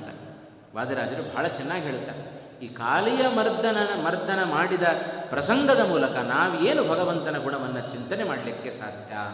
ಅಂದರೆ ಅವನನ್ನು ಸುಮ್ಮನೆ ಹಾಗೆ ಕರೆದದ್ದಲ್ಲ, ಕಾಳಿಂಗ ಮರ್ದನ ಅಂತ ಹೇಳಿ, ಆ ನರ್ತನ ಮಾಡುವಾಗ, ಕಾಳಿಯನ ಹೆಡೆಯ ಮೇಲೆ ನರ್ತನವನ್ನು ಮಾಡುವಾಗ ಬಾಲವನ್ನು ಎತ್ತಿ ಹಿಡಿದು ಹೆಡೆಯನ್ನು ತುಳಿದ ಭಗವಂತನ ಗುಣವನ್ನು ವಾದರಾಜರು ಬಹಳ ಚೆನ್ನಾಗಿ ತಿಳಿಸ್ತಾರೆ. ಬಾಲವನ್ನು ಯಾಕೆ ಎತ್ತಿ ಎತ್ತಿ ಹಿಡಿದ ಅಂದರೆ ಬಾಲ ಪಾಪ ಏನೂ ಮಾಡಲಿಲ್ಲ. ನಿರಪರಾಧಿ. ಎಂದು ಭಗವಂತನ ರೀತಿಯಲ್ಲಿ ಅಪರಾಧಿಗಳಿಗೆ ಶಿಕ್ಷೆಯೇ ವಿನಃ ನಿರಪರಾಧಿಗಳಿಗೆ ಶಿಕ್ಷೆ ಇಲ್ಲ. ಕಾಲಿಂಗ ಏನು ಮಾಡಿದ? ಮುಖದ ಮೂಲಕ ವಿಷವನ್ನು ಕಾರಿದ. ಹಾಗಾಗಿ ವಿಷ ಕಾರಿದ ಮುಖವನ್ನು ಚೆನ್ನಾಗಿ ತುಳಿದ ಕೃಷ್ಣ. ಏನೂ ಅಪರಾಧವನ್ನು ಮಾಡದ ಬಾಲವನ್ನು ಎತ್ತಿ ಹಿಡಿದ. ಇದರ ಮೂಲಕ ಜಗತ್ತಿಗೆ ಒಂದು ಸಂದೇಶ ಭಗವಂತ ಕೊಟ್ಟದ್ದು. ಯಾರು ನಿರಪರಾಧಿಗಳು ಅವರಿಗೆ ಎಂದೂ ಶಿಕ್ಷೆ ಆಗೋದಿಲ್ಲ. ಅಪರಾಧಿಗಳೆಂದು ತಪ್ಪಿಸಿಕೊಳ್ಳಿಕ್ಕೂ ಸಾಧ್ಯ ಇಲ್ಲ ಅಂತಂದ. ಅದನ್ನೇ ಕೃಷ್ಣ ಹೇಳುವಾಗ ನಾಸತೋ ವಿದ್ಯತೆ ಭಾವ, ನಾ ಭಾವೋ ವಿದ್ಯತೆ ಸತಾಂ. ಕೆಟ್ಟ ಕೆಲಸ ಮಾಡಿದವರಿಗೆ ಎಂದೂ ಒಳ್ಳೆಯದಾಗೋದಿಲ್ಲ. ಒಳ್ಳೆ ಕೆಲಸ ಮಾಡಿದವರಿಗೆ ಎಂದೂ ಕೆಟ್ಟದ್ದೂ ಆಗೋದಿಲ್ಲ. ಇದನ್ನು ಚೆನ್ನಾಗಿ ಅರ್ಥ ಮಾಡಿಕೊಳ್ಬೇಕು ಆದರೆ ನಮಗೆಲ್ಲ ಭಾವನೆಗಳು ಮಾತ್ರ ಬಹಳ ಚೆನ್ನಾಗಿದೆ ಪರಮ ಆಸ್ತಿಕರಾಗಿ ಪ್ರತಿನಿತ್ಯ ಏನು ಚಳಿ ಇರಲಿ, ಮಳೆ ಇರಲಿ, ಬೇಸಿಗೆ ಇರಲಿ, ಪ್ರತಿನಿತ್ಯ ಬೇಗ ಎದ್ದು ದೇವರ ಪೂಜೆ, ವ್ರತ, ನಿಯಮ, ಸಂಧ್ಯಾ, ವಂದನೆ, ಜಪ, ಪೂಜೆ ಎಲ್ಲ ಮಾಡ್ಕೊಂಡು ಇದ್ದೇವೆ ನಾವು. ಆದರೆ ಎಲ್ಲ ಕಷ್ಟಗಳು ನಮ್ಮೇ, ನಮಗೆ ಬಂದು ಒಕ್ಕರಿಸ್ತಾವಲ್ಲ. ಪಕ್ಕದ ಮನೆಯ ಶುದ್ಧ ನಾಸ್ತಿಕ. ಏನು ಒಂದು ಒಂದು ದಿವಸ ಅವನ ಮನೆಯಲ್ಲಿ ಘಂಟಾನಾದ ಕೇಳಲಿಲ್ಲ ನಾವು. ಆದರೆ ಏನು ಐಷಾರಾಮಿ ಜೀವನ ಏನು ಬಂಗಲೆ ಏನು ಕೆಲಸದ ಆಳುಗಳೇನು, ಎಷ್ಟು ದೊಡ್ಡ ವಾಹನಗಳೇನು, ಸುಖವಾಗಿದ್ದಾನೆ. ಎಲ್ಲ ಮಾಡಿದ ನನಗೆ ದುಃಖ ಅಂತ ನಮಗನ್ನಿಸಬಹುದು ಅವ ಮಾಡಿದ ಪುಣ್ಯ ಯಾವುದೋ ಜನ್ಮದಲ್ಲಿ ಮಾಡಿದ ಪುಣ್ಯವನ್ನು ಈಗ ಅನುಭವಿಸ್ತಾ ಇದ್ದಾನೆ. ಈಗ ಶುದ್ಧ ನಾಸ್ತಿಕನಾಗಿ ಬದುಕ್ತಾ ಇದ್ದಾನಲ್ಲ ಮುಂದೊಂದು ದಿನ ನಿನ್ನ ಮನೆ ಕೆಲಸದಾಳಾಗಿ ಬಂದರೂ ಏನು ಹೇಳಲಿಕ್ಕಾಗೋದಿಲ್ಲ ಅಂತ. ಏಕೆಂದರೆ ಅದಕ್ಕೆ ಹೇಳಿದ, ನಾ ಭಾವೋ ವಿದ್ಯತೆ ಸತಾಂ, ನಾ ಸತೋ ವಿದ್ಯತೆ ಭಾವ, ನಾ ಭಾವೋ ವಿದ್ಯತೆ ಸತಾಂ. ಆದರೆ ನೀನು ಒಳ್ಳೇದು ಮಾಡ್ತಾ ಇದ್ದೀಯೋ, ನಿನ್ನ ಒಳ್ಳೆತನವನ್ನು ಭಗವಂತ ಎಂದೂ ಉಳಿಸ್ಕೊಳ್ಳೋದಿಲ್ಲ ಅಂತ. ಧೈರ್ಯವಾಗಿ ನಾವು ಪುಣ್ಯದ ಕೆಲಸವನ್ನು ಮಾಡ್ತಾ ಮಾಡ್ತಾ ಹೋಗಬೇಕು. ಅಷ್ಟೇ ನಮ್ಮ ಕೆಲಸ. ಅಯ್ಯೋ, ಕಷ್ಟಪಟ್ಟು ನಾನು ಭಗವಂತನ ಪೂಜೆ ಮಾಡಿದರೆ ಪುಣ್ಯ ಬಂತು. ನನ್ನ ಪುಣ್ಯ ಎಲ್ಲ ಭಗವಂತ ಕಸ್ಕೊಂಡ್ಬಿಡ್ತಾನೋ? ಏನು ಭಯಪಡಬೇಕಾಗಿಲ್ಲಂತೆ. ನಾವು ಮಾಡಿದ ಪುಣ್ಯದ ಕರ್ಮವನ್ನು ಭಗವಂತ ಸರ್ವಥಾ ತಾನಿಟ್ಕೊಳ್ಳೋದಿಲ್ಲ. ನೂರು ಮಡಿ ಮಾಡಿ ವಾಪಸ್ ಕೊಟ್ಟು ಬಿಡ್ತಾನಂತೆ ನಮ್ಮನ್ನು. ಭಗವ ಅವಾಗ ಕೊಡ್ಲಿಕ್ಕೆ ಶುರು ಮಾಡಿದರೆ ಎರಡು ಕೈಯಲ್ಲಿ ನಮಗೆ ತೊಡಗು ತಗೊಳ್ಳಿಕ್ಕಾಗೋದಿಲ್ಲ ಅಂತ. ಏನು ಸಹಸ್ರಾಕ್ಷ ಸಹಸ್ರವಾ ಸಾವಿರಾರು ಕೈಗಳು, ಸಾವಿರಾರು ಕಣ್ಣುಗಳು ಭಗವಂತನಿಗಿದ್ದಾವೆ. ನಾವು ಎರಡು ಕೈಯಲ್ಲಿ ಭಗವಂತನಿಗೆ ಸಮರ್ಪಣೆ ಮಾಡಿದರೆ, ಭಗವಂತ ಸಾವಿರಾರು ಕೈಯಲ್ಲಿ ಕೊಡ್ಲಿಕ್ಕೆ ಶುರು ಮಾಡಿದರೆ ನಮ್ಮ ಕೈಯಲ್ಲಿ ತಗೊಳ್ಳಿಕ್ಕಾಗೋದಿಲ್ಲ. ಹಾಗಾದರೆ ನಾವು ಮಾಡಬೇಕಾದ್ದು ಕೇವಲ ಭಕ್ತಿ. ಭಕ್ತೈಕ ವಶ್ಯ ಪ್ರಭು. ಭಗವಂತ ಯಾವುದಕ್ಕೆ ವಶನಾಗ್ತಾನೆ? ಭಕ್ತಿಗೆ ಮಾತ್ರ ವಶನಾಗ್ತಾನೆ. ಇದೇ ಸುಧಾಮ ಹೋಗಿ ಮಾಡಿದ್ದೇನೆ, ಕೃಷ್ಣನ ಮನೆಗೆ ಹೋಗಿ. ಏನೂ ಮಾಡಲಿಲ್ಲ. ಕೃಷ್ಣ ತೋರಿಸಿದ ಪ್ರೀತಿಗೆ ತಾನು ಪ್ರತಿಕ್ರಿಯೆಯನ್ನು ಕೊಡ್ತಾ ಹೋದ ಅಟ್ಟೆ. ಆ ಸುಧಾಮ ಮಾಡಿದ ಭಕ್ತಿಗೆ ಭಗವಂತ ಏನು ಕೊಟ್ಟ? ಅಷ್ಟು ವರ್ಷಗಳ ಎಲ್ಲ ದಾರಿದ್ರ್ಯವನ್ನು ಕಳೆದು ಒಳ್ಳೆಯ ಸಂಪತ್ತನ್ನು ಸುಧಾಮನಿಗೆ ಕೊಟ್ಟವ. ಅಂದರೆ ಭಗವಂತ ಕೊಟ್ಟದ್ದನ್ನು ತಾನು ಹೊರಲಿಕ್ಕಾಗಲಿಲ್ಲಂತೆ ಸುಧಾಮನಿಗೆ. ಇಂಚ ಇದು ಭಗವಂತನ ಕಾರ್ಯಗಳು. ಅದಕ್ಕೆ ಹೇಳ್ತಾರೆ, ಕಿಮಲಭ್ಯಂ ಭಗವತಿ ಪ್ರಸನ್ನೇ ಶ್ರೀನಿಕೇತನೇ. ಆ ಲಕ್ಷ್ಮೀ ನಿವಾಸನಾದ ಲಕ್ಷ್ಮೀಪತಿಯಾದ ಆ ನಾರಾಯಣ ಒಲಿದ ಅಂತಾದರೆ ನಮಗೆ ಜೀವನದಲ್ಲಿ ಏನೂ ಅಲಭ್ಯ ಅಲ್ಲ, ಎಲ್ಲವೂ ಸುಲಭ ಅಂತ ಹೇಳ್ತಾರೆ. ಆದ್ದರಿಂದ ಅವನನ್ನು ಒಲಿಸಿಕೊಳ್ಳುವ ಪ್ರಯತ್ನ ಅದು ನಮ್ಮಿಂದ ದಿವಸ ನಡೀತಾ ಪ್ರತಿ ಕ್ಷಣದಲ್ಲಿ ಆ ಒಂದು ಪ್ರಯತ್ನ ನಮ್ಮಿಂದ ನಡೀತಾ ಇರಬೇಕು. ಹಾಗಾಗಿ ಕಾಳಿಯ ಕಾಲಿಂಗ ಮರ್ದನ ಅಂತ ಕೃಷ್ಣನನ್ನ ಭಗವಂತನನ್ನು ಸಂಬೋಧನೆ ಮಾಡ್ತಾ ಇದ್ದಾರೆ ಕನಕದಾಸರು ಅಂದರೆ ಅದರ ಮೂಲಕ ಭಗವಂತನನ್ನು ಆರಾಧನೆ ಮಾಡಿದರೆ ಅದರ ನಮ್ಮ ಭಗವಂತ ಎಂದೂ ನಮ್ಮ ಕೈ ಬಿಡೋದಿಲ್ಲ, ನಿರಪರಾಧಿಗಳನ್ನು, ಸಜ್ಜನರನ್ನು ರಕ್ಷಣೆ ಮಾಡೋದೇ ಭಗವಂತನ ಕೆಲಸ.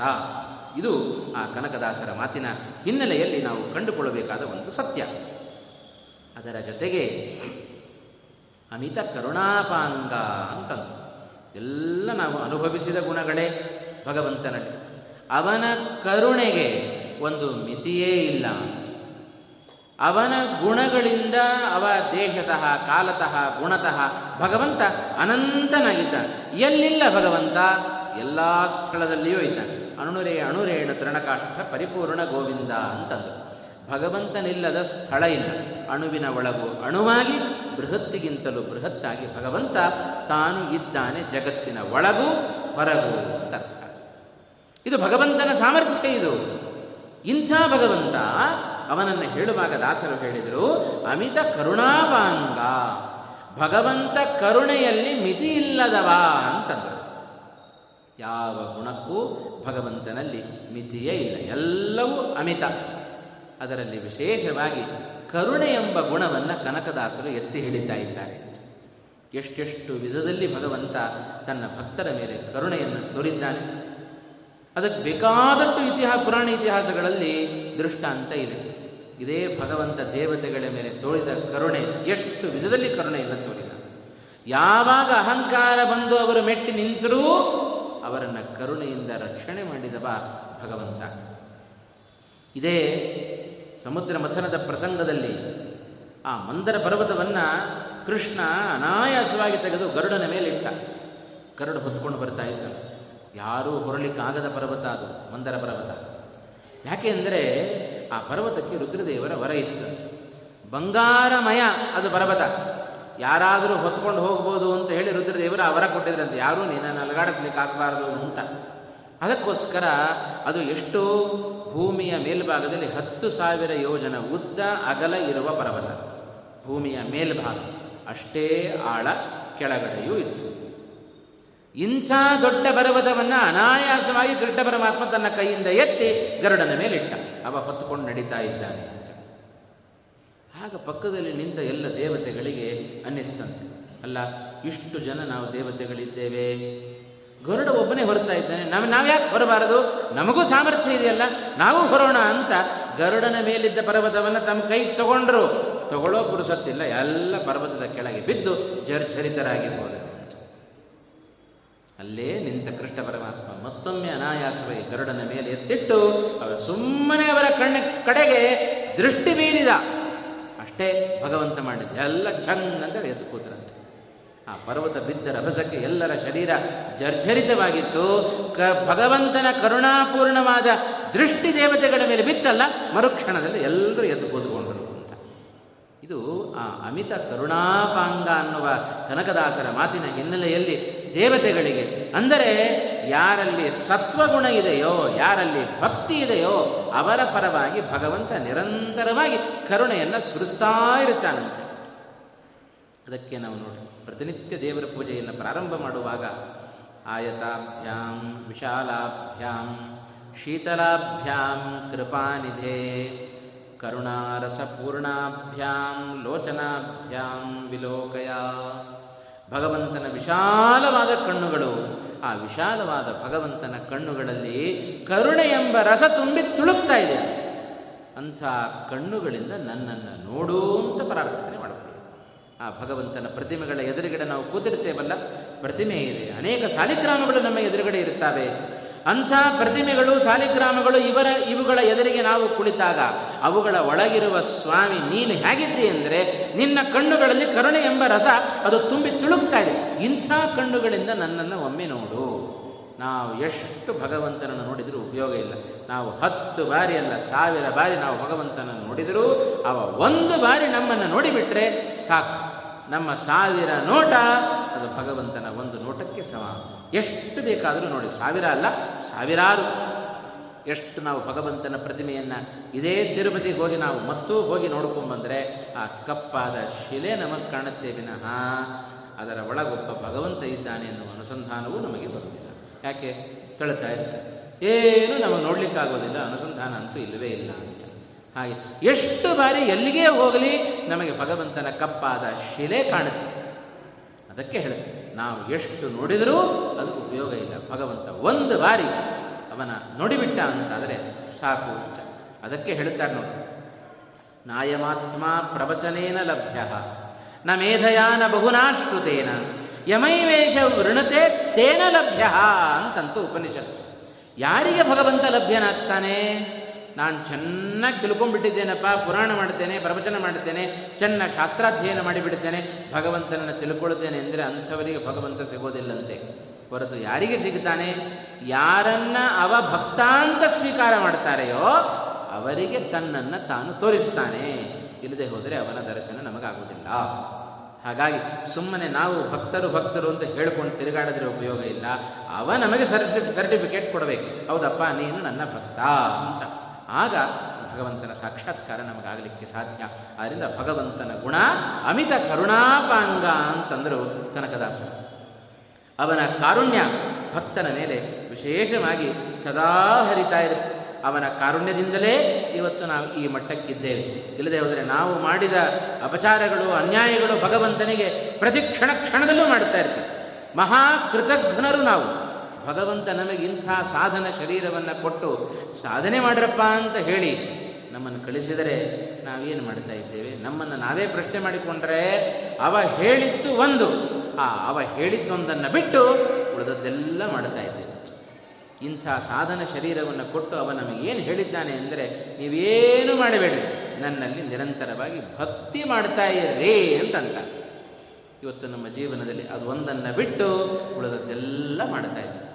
ಆದರೂ ಅವ ನಮಗೆ ಎಷ್ಟು ಉಪಕಾರ ಮಾಡಿದ್ದಾನೆ ನೋಡ್ರಿ? ಏ, ಏನು ಮಾಡಿದ್ದಾನೆ ಬಿಡ್ರಿ ನಮ್ಮ ಭಗವಂತ? ನನಗೇನು ಮಾಡಲಿಲ್ಲ ಅಂತ ಸರಳವಾಗಿ ನಾವು ಕೈಯಲ್ಲಾಡಿಸ್ಬಿಡ್ತೇವೆ ಆದರೆ ಆ ಭಗವಂತ ಮಾಡಿದ ಉಪಕಾರ ಎಷ್ಟು ಅಂತ ನಮ್ಮ ಗಮನಕ್ಕೆ ಬರಬೇಕು ಅಂತಾದರೆ ನಮ್ಮ ದೇಹದಲ್ಲಿರುವ ಒಂದೇ ಒಂದು ಸಣ್ಣ ಅವಯವ ಊನ ಆಯಿತು ಅಂತಾದರೆ ಆಗ ಭಗವಂತ ಮಾಡಿದ ಉಪಕಾರ ಎಷ್ಟು ಅಂತ ಭಾಳ ಚೆನ್ನಾಗಿ ನಮಗೆ ಅರ್ಥ ಆಗುತ್ತೆ. ಏನೋ ಹೃದಯ ಪ್ರತಿನಿತ್ಯ ನಮಗೆ ಅರಿವಿಲ್ಲದಂತೆ ತನ್ನ ಕೆಲಸವನ್ನು ಮಾಡುತ್ತಾ ಇದೆ. ಒಂದು ಕ್ಷಣ ತನ್ನ ಹೃದಯ ಹೃದಯ ತನ್ನ ಕೆಲಸವನ್ನು ನಿಲ್ಲಿಸಿತು ಅಂತಾದರೆ ಓಡ್ ಹೋಗ್ತೇವೆ ಡಾಕ್ಟರ್ ಹತ್ರ ಹೋಗ್ತೇವೆ ತೋರಿಸ್ಕೊಳ್ತೇವೆ ನೂರ ಎಂಟು ಚೆಕಪ್ ಮಾಡಿಸ್ಕೊಂಡು ಲಕ್ಷಾಂತರ ರೂಪಾಯಿ ಬಡದು ಸರಿ ಮಾಡ್ಕೊಂಡು ಬರ್ತೀವಿ ಏನು ವೈದ್ಯರನ್ನು ಹೊಗಳಿದ್ದೇ, ಹೊಗಳಿದ್ದೆ. ಎಷ್ಟು ಚೆನ್ನಾಗಿ ನನ್ನ ಹೃದಯ ಚಿಕಿತ್ಸೆ ಮಾಡಿಬಿಟ್ಟು ನಿಂತೇ ಹೋಗ್ಬಿಟ್ಟಿದ್ದೀರಿ ನನ್ನ ಹೃದಯ ಬದುಕಿಸಿಕೊಟ್ರು ವೈದ್ಯರು ಒಂದು ಕ್ಷಣ ನಿಂತ ಹೃದಯವನ್ನು ಬದುಕಿಸಿದವ ಅಂತ ಅವನನ್ನು ಹೊಗಳುತ್ತೇವೆ ನಮಗರಿವಿಲ್ಲದಂತೆ ನೂರ ಹತ್ತಾರು ವರ್ಷಗಳ ಕಾಲ ಕೆಲಸವನ್ನು ಮಾಡಿಸ್ತಾ ಇದ್ದಾನಲ್ಲ ಭಗವಂತ, ಅವನಿಗೆ ನಾವೇನು ಕೃತಜ್ಞತೆ ಹೇಳುತ್ತೇವೆ? ಯಾರೋ ದಾರಿಯಲ್ಲಿ ಹೋಗ್ತಾ ಇರಬೇಕಾದ್ರೆ ಎಲ್ಲೋ ಸ್ವಲ್ಪ ದೂರ ಡ್ರಾಪ್ ಕೊಟ್ಟರು ಮನೆಗೆ. ಏನು ಹೊಗಳಿದ್ದೆ ಹೊಗಳಿತ್ತು ಇಷ್ಟು ದಿವಸ ನಮಗೆ ಕಾಲಿನಲ್ಲಿ ಶಕ್ತಿಯನ್ನು ಕೊಟ್ಟು ನಮ್ಮನ್ನು ನಡೆಸ್ಕೊಂಡು ಬಂದಲ್ಲ, ಅವನಿಗೇನು ನಾವು ಕೃತಜ್ಞತೆಯನ್ನು ಹೇಳ್ತಾ ಇದ್ದೇವೆ? ಪ್ರತಿಯೊಂದು ಹಂತ ಹಂತದಲ್ಲಿ ಭಗವಂತ ಮಾಡಿದ ಉಪಕಾರವನ್ನು ಮರೆತು ಕೃತಜ್ಞನಾಗಿ ಬದುಕಿದ ನಮ್ಮ ಮೇಲೂ ಇಷ್ಟರ ಮಟ್ಟಿಗೆ ಭಗವಂತ ಕರುಣೆಯನ್ನು ತೋರಿದ್ದಾನೆ ಅಂದರೆ ಕನಕದಾಸರ ಮಾತು, ಅಮಿತ ಕರುಣಾಪಾಂಗ ಅದು ಅರ್ಥಪೂರ್ಣವಾದ ಮಾತನ್ನು ನಾವು ಭಗವಂತನಲ್ಲಿ ಕಾಣುತ್ತಾ ಇದ್ದೇವೆ. ಹಾಗಾಗಿ ಹರಿವಾಯುಗಳ ಉಪಕಾರವನ್ನು ಒಂದು ಕ್ಷಣವೂ ಮರೆಯದೆ ಆಗಾಗ ಹೇಳುತ್ತಾ ಇರ್ತೇನೆ, ಉಸಿರನ್ನು ಬಿಟ್ಟಾಗ ವಾಯು ಜೀವೋತ್ತಮ ಅಂತ ಹೇಳಬೇಕು, ಉಸಿರನ್ನು ತೆಗೆದುಕೊಂಡಾಗ ಹರಿ ಸರ್ವೋತ್ತಮ ಅಂತ ಹೇಳಬೇಕು ಹೇಗೆ ಆ ಉಸಿರು ನಮ್ಮ ಜೀವನದಲ್ಲಿ ಹಾಸು ಹೊಕ್ಕಾಗಿದೆಯೋ, ಅದರಂತೆ ಹರಿ ಸರ್ವೋತ್ತಮತ್ವ ವಾಯುಜೀವೋತ್ತಮತ್ವ ನಮ್ಮ ಜೀವನದಲ್ಲಿ ಹಾಸು ಹೊಕ್ಕಾಗಬೇಕು. ಅವರಿಬ್ಬರ ಪಾತ್ರ ನಮಗೆ ಜೀವನದಲ್ಲಿ ತುಂಬ ಇದೆ ಆದ್ದರಿಂದ ಒಂದೊಂದು ಕ್ಷಣ ಕ್ಷಣದಲ್ಲಿಯೂ ಹರಿವಾಯುಗಳನ್ನು ಮರೆಯದೆ ಅವರ ಸ್ಮರಣೆಯಲ್ಲಿ ಸದಾ ಇರಬೇಕು. ಅದಕ್ಕೆ ಶ್ರೀಮದಾಚಾರ್ಯ ಹೇಳಿದರು, ಸ್ಮರ್ತವ್ಯ ಸತತಂ ವಿಷ್ಣು, ವಿಸ್ಮರ್ತವ್ಯೋ ನ ಜಾದುಜಿತ್. ಎಂದೂ ಭಗವಂತನನ್ನು ಮರಿಬೇಡ್ರಪ್ಪ. ಸದಾ ಭಗವಂತನ ಸ್ಮರಣೆಯಲ್ಲಿರ್ರಿ ಅಂತ ಶ್ರೀಮದ್ ಆಚಾರ್ಯರು ಸದಾಚಾರ ಸ್ಮೃತಿಯಲ್ಲಿ ನಮಗೆ ಎಚ್ಚರಿಕೆಯನ್ನು ಕೊಟ್ಟರು ಅಂತ. ಈ ಒಂದು ಹಿನ್ನೆಲೆಯಲ್ಲಿ ಕನಕದಾಸರ ಬಾಯಿಂದ ಬಂದ ಮಾತು, ಅಮಿತ ಕರುಣಾಭಾಂಗ, ಎಷ್ಟು ದೃಷ್ಟಾಂತಗಳನ್ನು ನಮಗೆ ನಾವೇ ನಮ್ಮ ಜೀವನದಲ್ಲಿ ತೆಗೆದುಕೊಂಡರೂ, ಭಗವಂತನ ಕಾರುಣ್ಯಕ್ಕೆ ಒಂದು ಮಿತಿ ಇಲ್ಲ. ಭಗವಂತ ಕಾರುಣ್ಯವನ್ನು ಎಷ್ಟು ಜನರ ಮೇಲೆ ಹರಿಸಿದ್ದಾನೆ, ಹೇಗೆ ರಕ್ಷಣೆ ಮಾಡುತ್ತಾನೆ ಭಗವಂತ, ತನ್ನ ಭಕ್ತರನ್ನು ಬಿಡೋದಿಲ್ಲ ಅನ್ನೋದಕ್ಕೆ ಅರ್ಜುನನನ್ನ ಕಡೆಯವರೆಗೂ ಭಗವಂತ ತಾನು ರಕ್ಷಣೆಯನ್ನು ಮಾಡಿದ ವ್ಯಕ್ತಿ. ಅವನ ಕರುಣೆಗೆ ಪಾತ್ರರಾದವರು ಎಲ್ಲ ಪಾಂಡವರು ಹೌದು. ಆ ಅವನ ಕರುಣೆಗೆ ಪಾತ್ರರಾದವರು ಎಲ್ಲ ಸಜ್ಜನರು ಹೀಗೆ ರಾಮನಾಗಿ ಕಾಡಿನಲ್ಲಿ ಹತ್ತು ವರ್ಷ ಸಂಚಾರ ಮಾಡಿ ತಾನೇ ಭಕ್ತರಿದ್ದಲ್ಲಿಗೆ ಹೋಗಿ ಕರುಣೆ ತೋರಿ ಅನುಗ್ರಹವನ್ನು ಮಾಡಿ ಬಂದ ವ್ಯಕ್ತಿ ಅವ ಶ್ರೀರಾಮಚಂದ್ರ. ಅವನ ಕರುಣೆಗೆ ಮತ್ತೇನು ಹೇಳಬೇಕು? ಸರ್ವೋತ್ತಮನಾದ ನಾನು ನಾನು ಯಾಕೆ ಹೋಗಬೇಕು? ಭೂಲೋಕಕ್ಕೆ. ಇಲ್ಲೇ ಕೂತಲ್ಲೇ ಕೂತಿರ್ತೇನೆ ಅಂತೇಳಿ ವೈಕುಂಠದಲ್ಲಿ ಹಾಗೆ ಕೂತಿದ್ದರೆ ಭಗವಂತ, ಇವತ್ತು ನಾವೇನೂ ಶಿಕ್ಷಣೆಯನ್ನು ಕಲಿತಾ ಇರಲಿಲ್ಲ. ಅವನ ಕಾರುಣ್ಯ ಇದ್ದದ್ದರಿಂದಲೇ ಇವತ್ತು ಭಗವಂತ ಭೂಲೋಕದಲ್ಲಿ ಇಳಿದು ಬಂದು ಮಾನವರಂತೆ ಅವತಾರವನ್ನು ಮಾಡಿ ಮಾನವರಿಗೆ ಸರಿಯಾದ ಶಿಕ್ಷಣೆಯನ್ನು ಕೊಟ್ಟ ವ್ಯಕ್ತಿ ಅವ ಭಗವಂತ. ಇದಕ್ಕಿಂತ ದೊಡ್ಡ ಕಾರುಣ್ಯ ಇನ್ನೇನು ಬೇಕು? ಏನೋ ಒಂದು ಕ್ಷಣದಲ್ಲಿತ್ತು, ಮತ್ತೊಂದು ಕ್ಷಣದಲ್ಲಿ ನಾಶವಾಯಿತು ಅಂತ ತಿಳ್ಕೊಳ್ಳಬೇಡ್ರಿ ಭಗವಂತನ ಗುಣಗಳು ಅಮಿತವಾಗಿದ್ದಾವೆ, ಅನಂತವಾಗಿದ್ದಾವೆ, ಶಾಶ್ವತವಾಗಿದ್ದಾವೆ. ಇದು ಭಗವಂತನ ಗುಣಗಳ, ಆ, ಹಿನ್ನೆಲೆಯಲ್ಲಿ ನಾವು ಅರ್ಥವನ್ನು ಮಾಡಿಕೊಳ್ಳಬೇಕಾದ್ದು. ಇಂಥ ಅಮಿತ ಕರುಣಾಪಾಂಗ, ಶ್ರೀ ನರಸಿಂಹ ನರ ರಕ್ಷಿಸು ನಮ್ಮ ನನವರತ. ನರಸಿಂಹ ನಮ್ಮನ್ನು ರಕ್ಷಣೆ ಮಾಡಲಿ ಅಂತ ಕೇಳಿಕೊಂಡರು ಕನಕದಾಸರು ಈ ಒಂದು ಪದ್ಯದಲ್ಲಿ. ಯಾಕೆಂದರೆ ನರಸಿಂಹನಾಗಿ ಭಗವಂತ ಮಾಡಿದ್ದು ಅದೇ ಕೆಲಸವನ್ನು. ಭಕ್ತನಾದ ಪ್ರಹ್ಲಾದನನ್ನು ರಕ್ಷಣೆ ಮಾಡಿ ದುಷ್ಟನಾದ ಹಿರಣ್ಯಕಶಿಪುವನ್ನು ಸಂಹಾರ ಮಾಡುವುದರ ಮೂಲಕ ಜಗತ್ತಿಗೆ ಎರಡು ತೋರಿಸಿಕೊಟ್ಟ. ನರಸಿಂಹನಾಗಿ ತಾನು ಅವತಾರ ಮಾಡುವ ಮುನ್ನ ಭಗವಂತ ದೇವತೆಗಳಿಗೆ ಅಭಯ ಕೊಟ್ಟಿದ್ದ. ಏನಂತ ಅಭಯ ಕೊಟ್ಟಿದ್ದ? ನೀವೇನು ಯೋಚನೆ ಮಾಡಬೇಡ್ರಿ? ಸದ್ಯದಲ್ಲಿಯೇ ಸವಾ ಆಶು ವಿನಶ್ಯತಿ. ಯದಾ ದೇವೇಶು ವಿಪ್ರೇಶು ಗೋಷು ವಿಪ್ರೇಶು ಸಾಧುಷು, ಯಾವಾಗ ಯಾವ ವ್ಯಕ್ತಿ ಗೋವುಗಳಲ್ಲಿ, ವೇದಗಳಲ್ಲಿ ವಿಪ್ರರಲ್ಲಿ ಭಗವದ್ಭಕ್ತರಲ್ಲಿ ನನ್ನಲ್ಲಿ ಯಾರು ದ್ವೇಷವನ್ನು ಮಾಡ್ತಾರೆಯೋ ಸವಾ ಆಶು ವಿನಶ್ಯತಿ. ಅವ ಬೇಗ ಸಾಯ್ತಾನೆ ಅಂತ. ಇನ್ನೇನು ಸದ್ಯದಲ್ಲಿಯೇ ಆ ಹಿರಣ್ಯಕಶಿಪುವಿಗೆ ಭಗವದ್ಭಕ್ತ ಒಬ್ಬ ಹುಟ್ಟಲಿಕ್ಕಿದ್ದಾನೆ ಅವನನ್ನು ಪರಮ ದ್ವೇಷ ಮಾಡುತ್ತಾನೆ, ಆಗ ನಾನು ಅವನನ್ನು ಬಂದು ಸಂಹಾರ ಮಾಡುತ್ತೇನೆ ಅಂತ ಮಾತು ಕೊಟ್ಟು ಭಗವಂತ ದೇವತೆಗಳಿಗೆ ಹೀಗೆ ನರಸಿಂಹನಾಗಿ ತಾನು ಅವತಾರವನ್ನು ಮಾಡಿ ದುಷ್ಟರನ್ನು ಶಿಕ್ಷಣೆ ಮಾಡಿದ, ಶಿಷ್ಟರನ್ನು ರಕ್ಷಣೆ ಮಾಡಿದ. ಇದು ಇಂಥ ನರಸಿಂಹಾವತಾರ ರೂಪಿಯಾದ ಆ ಭಗವಂತ ನಮ್ಮನ್ನೂ ನಮ್ಮಿಂದ ಎಲ್ಲ ಶತ್ರುಗಳನ್ನು ದೂರ ಮಾಡಿ ಅವನ ಕರುಣೆಗೆ ಪಾತ್ರರಾಗುವಂತೆ ಮಾಡಲಿ ಎಂಬುದಾಗಿ ಕನಕದಾಸರ ಒಂದು ಪ್ರಾರ್ಥನೆ. ಈ ಪ್ರಾರ್ಥನೆಯೊಂದಿಗೆ ಇವತ್ತಿನ ಉಪನ್ಯಾಸವನ್ನು ಮುಗಿಸಿ ನಾಳೆಯ ಪ್ರವಚನದಲ್ಲಿ ಮತ್ತೆ ಸೇರೋಣ ಅಂತ ಹೇಳ್ತಾ ಶ್ರೀಕೃಷ್ಣ ಅರ್ಪಣಮಸ್ತು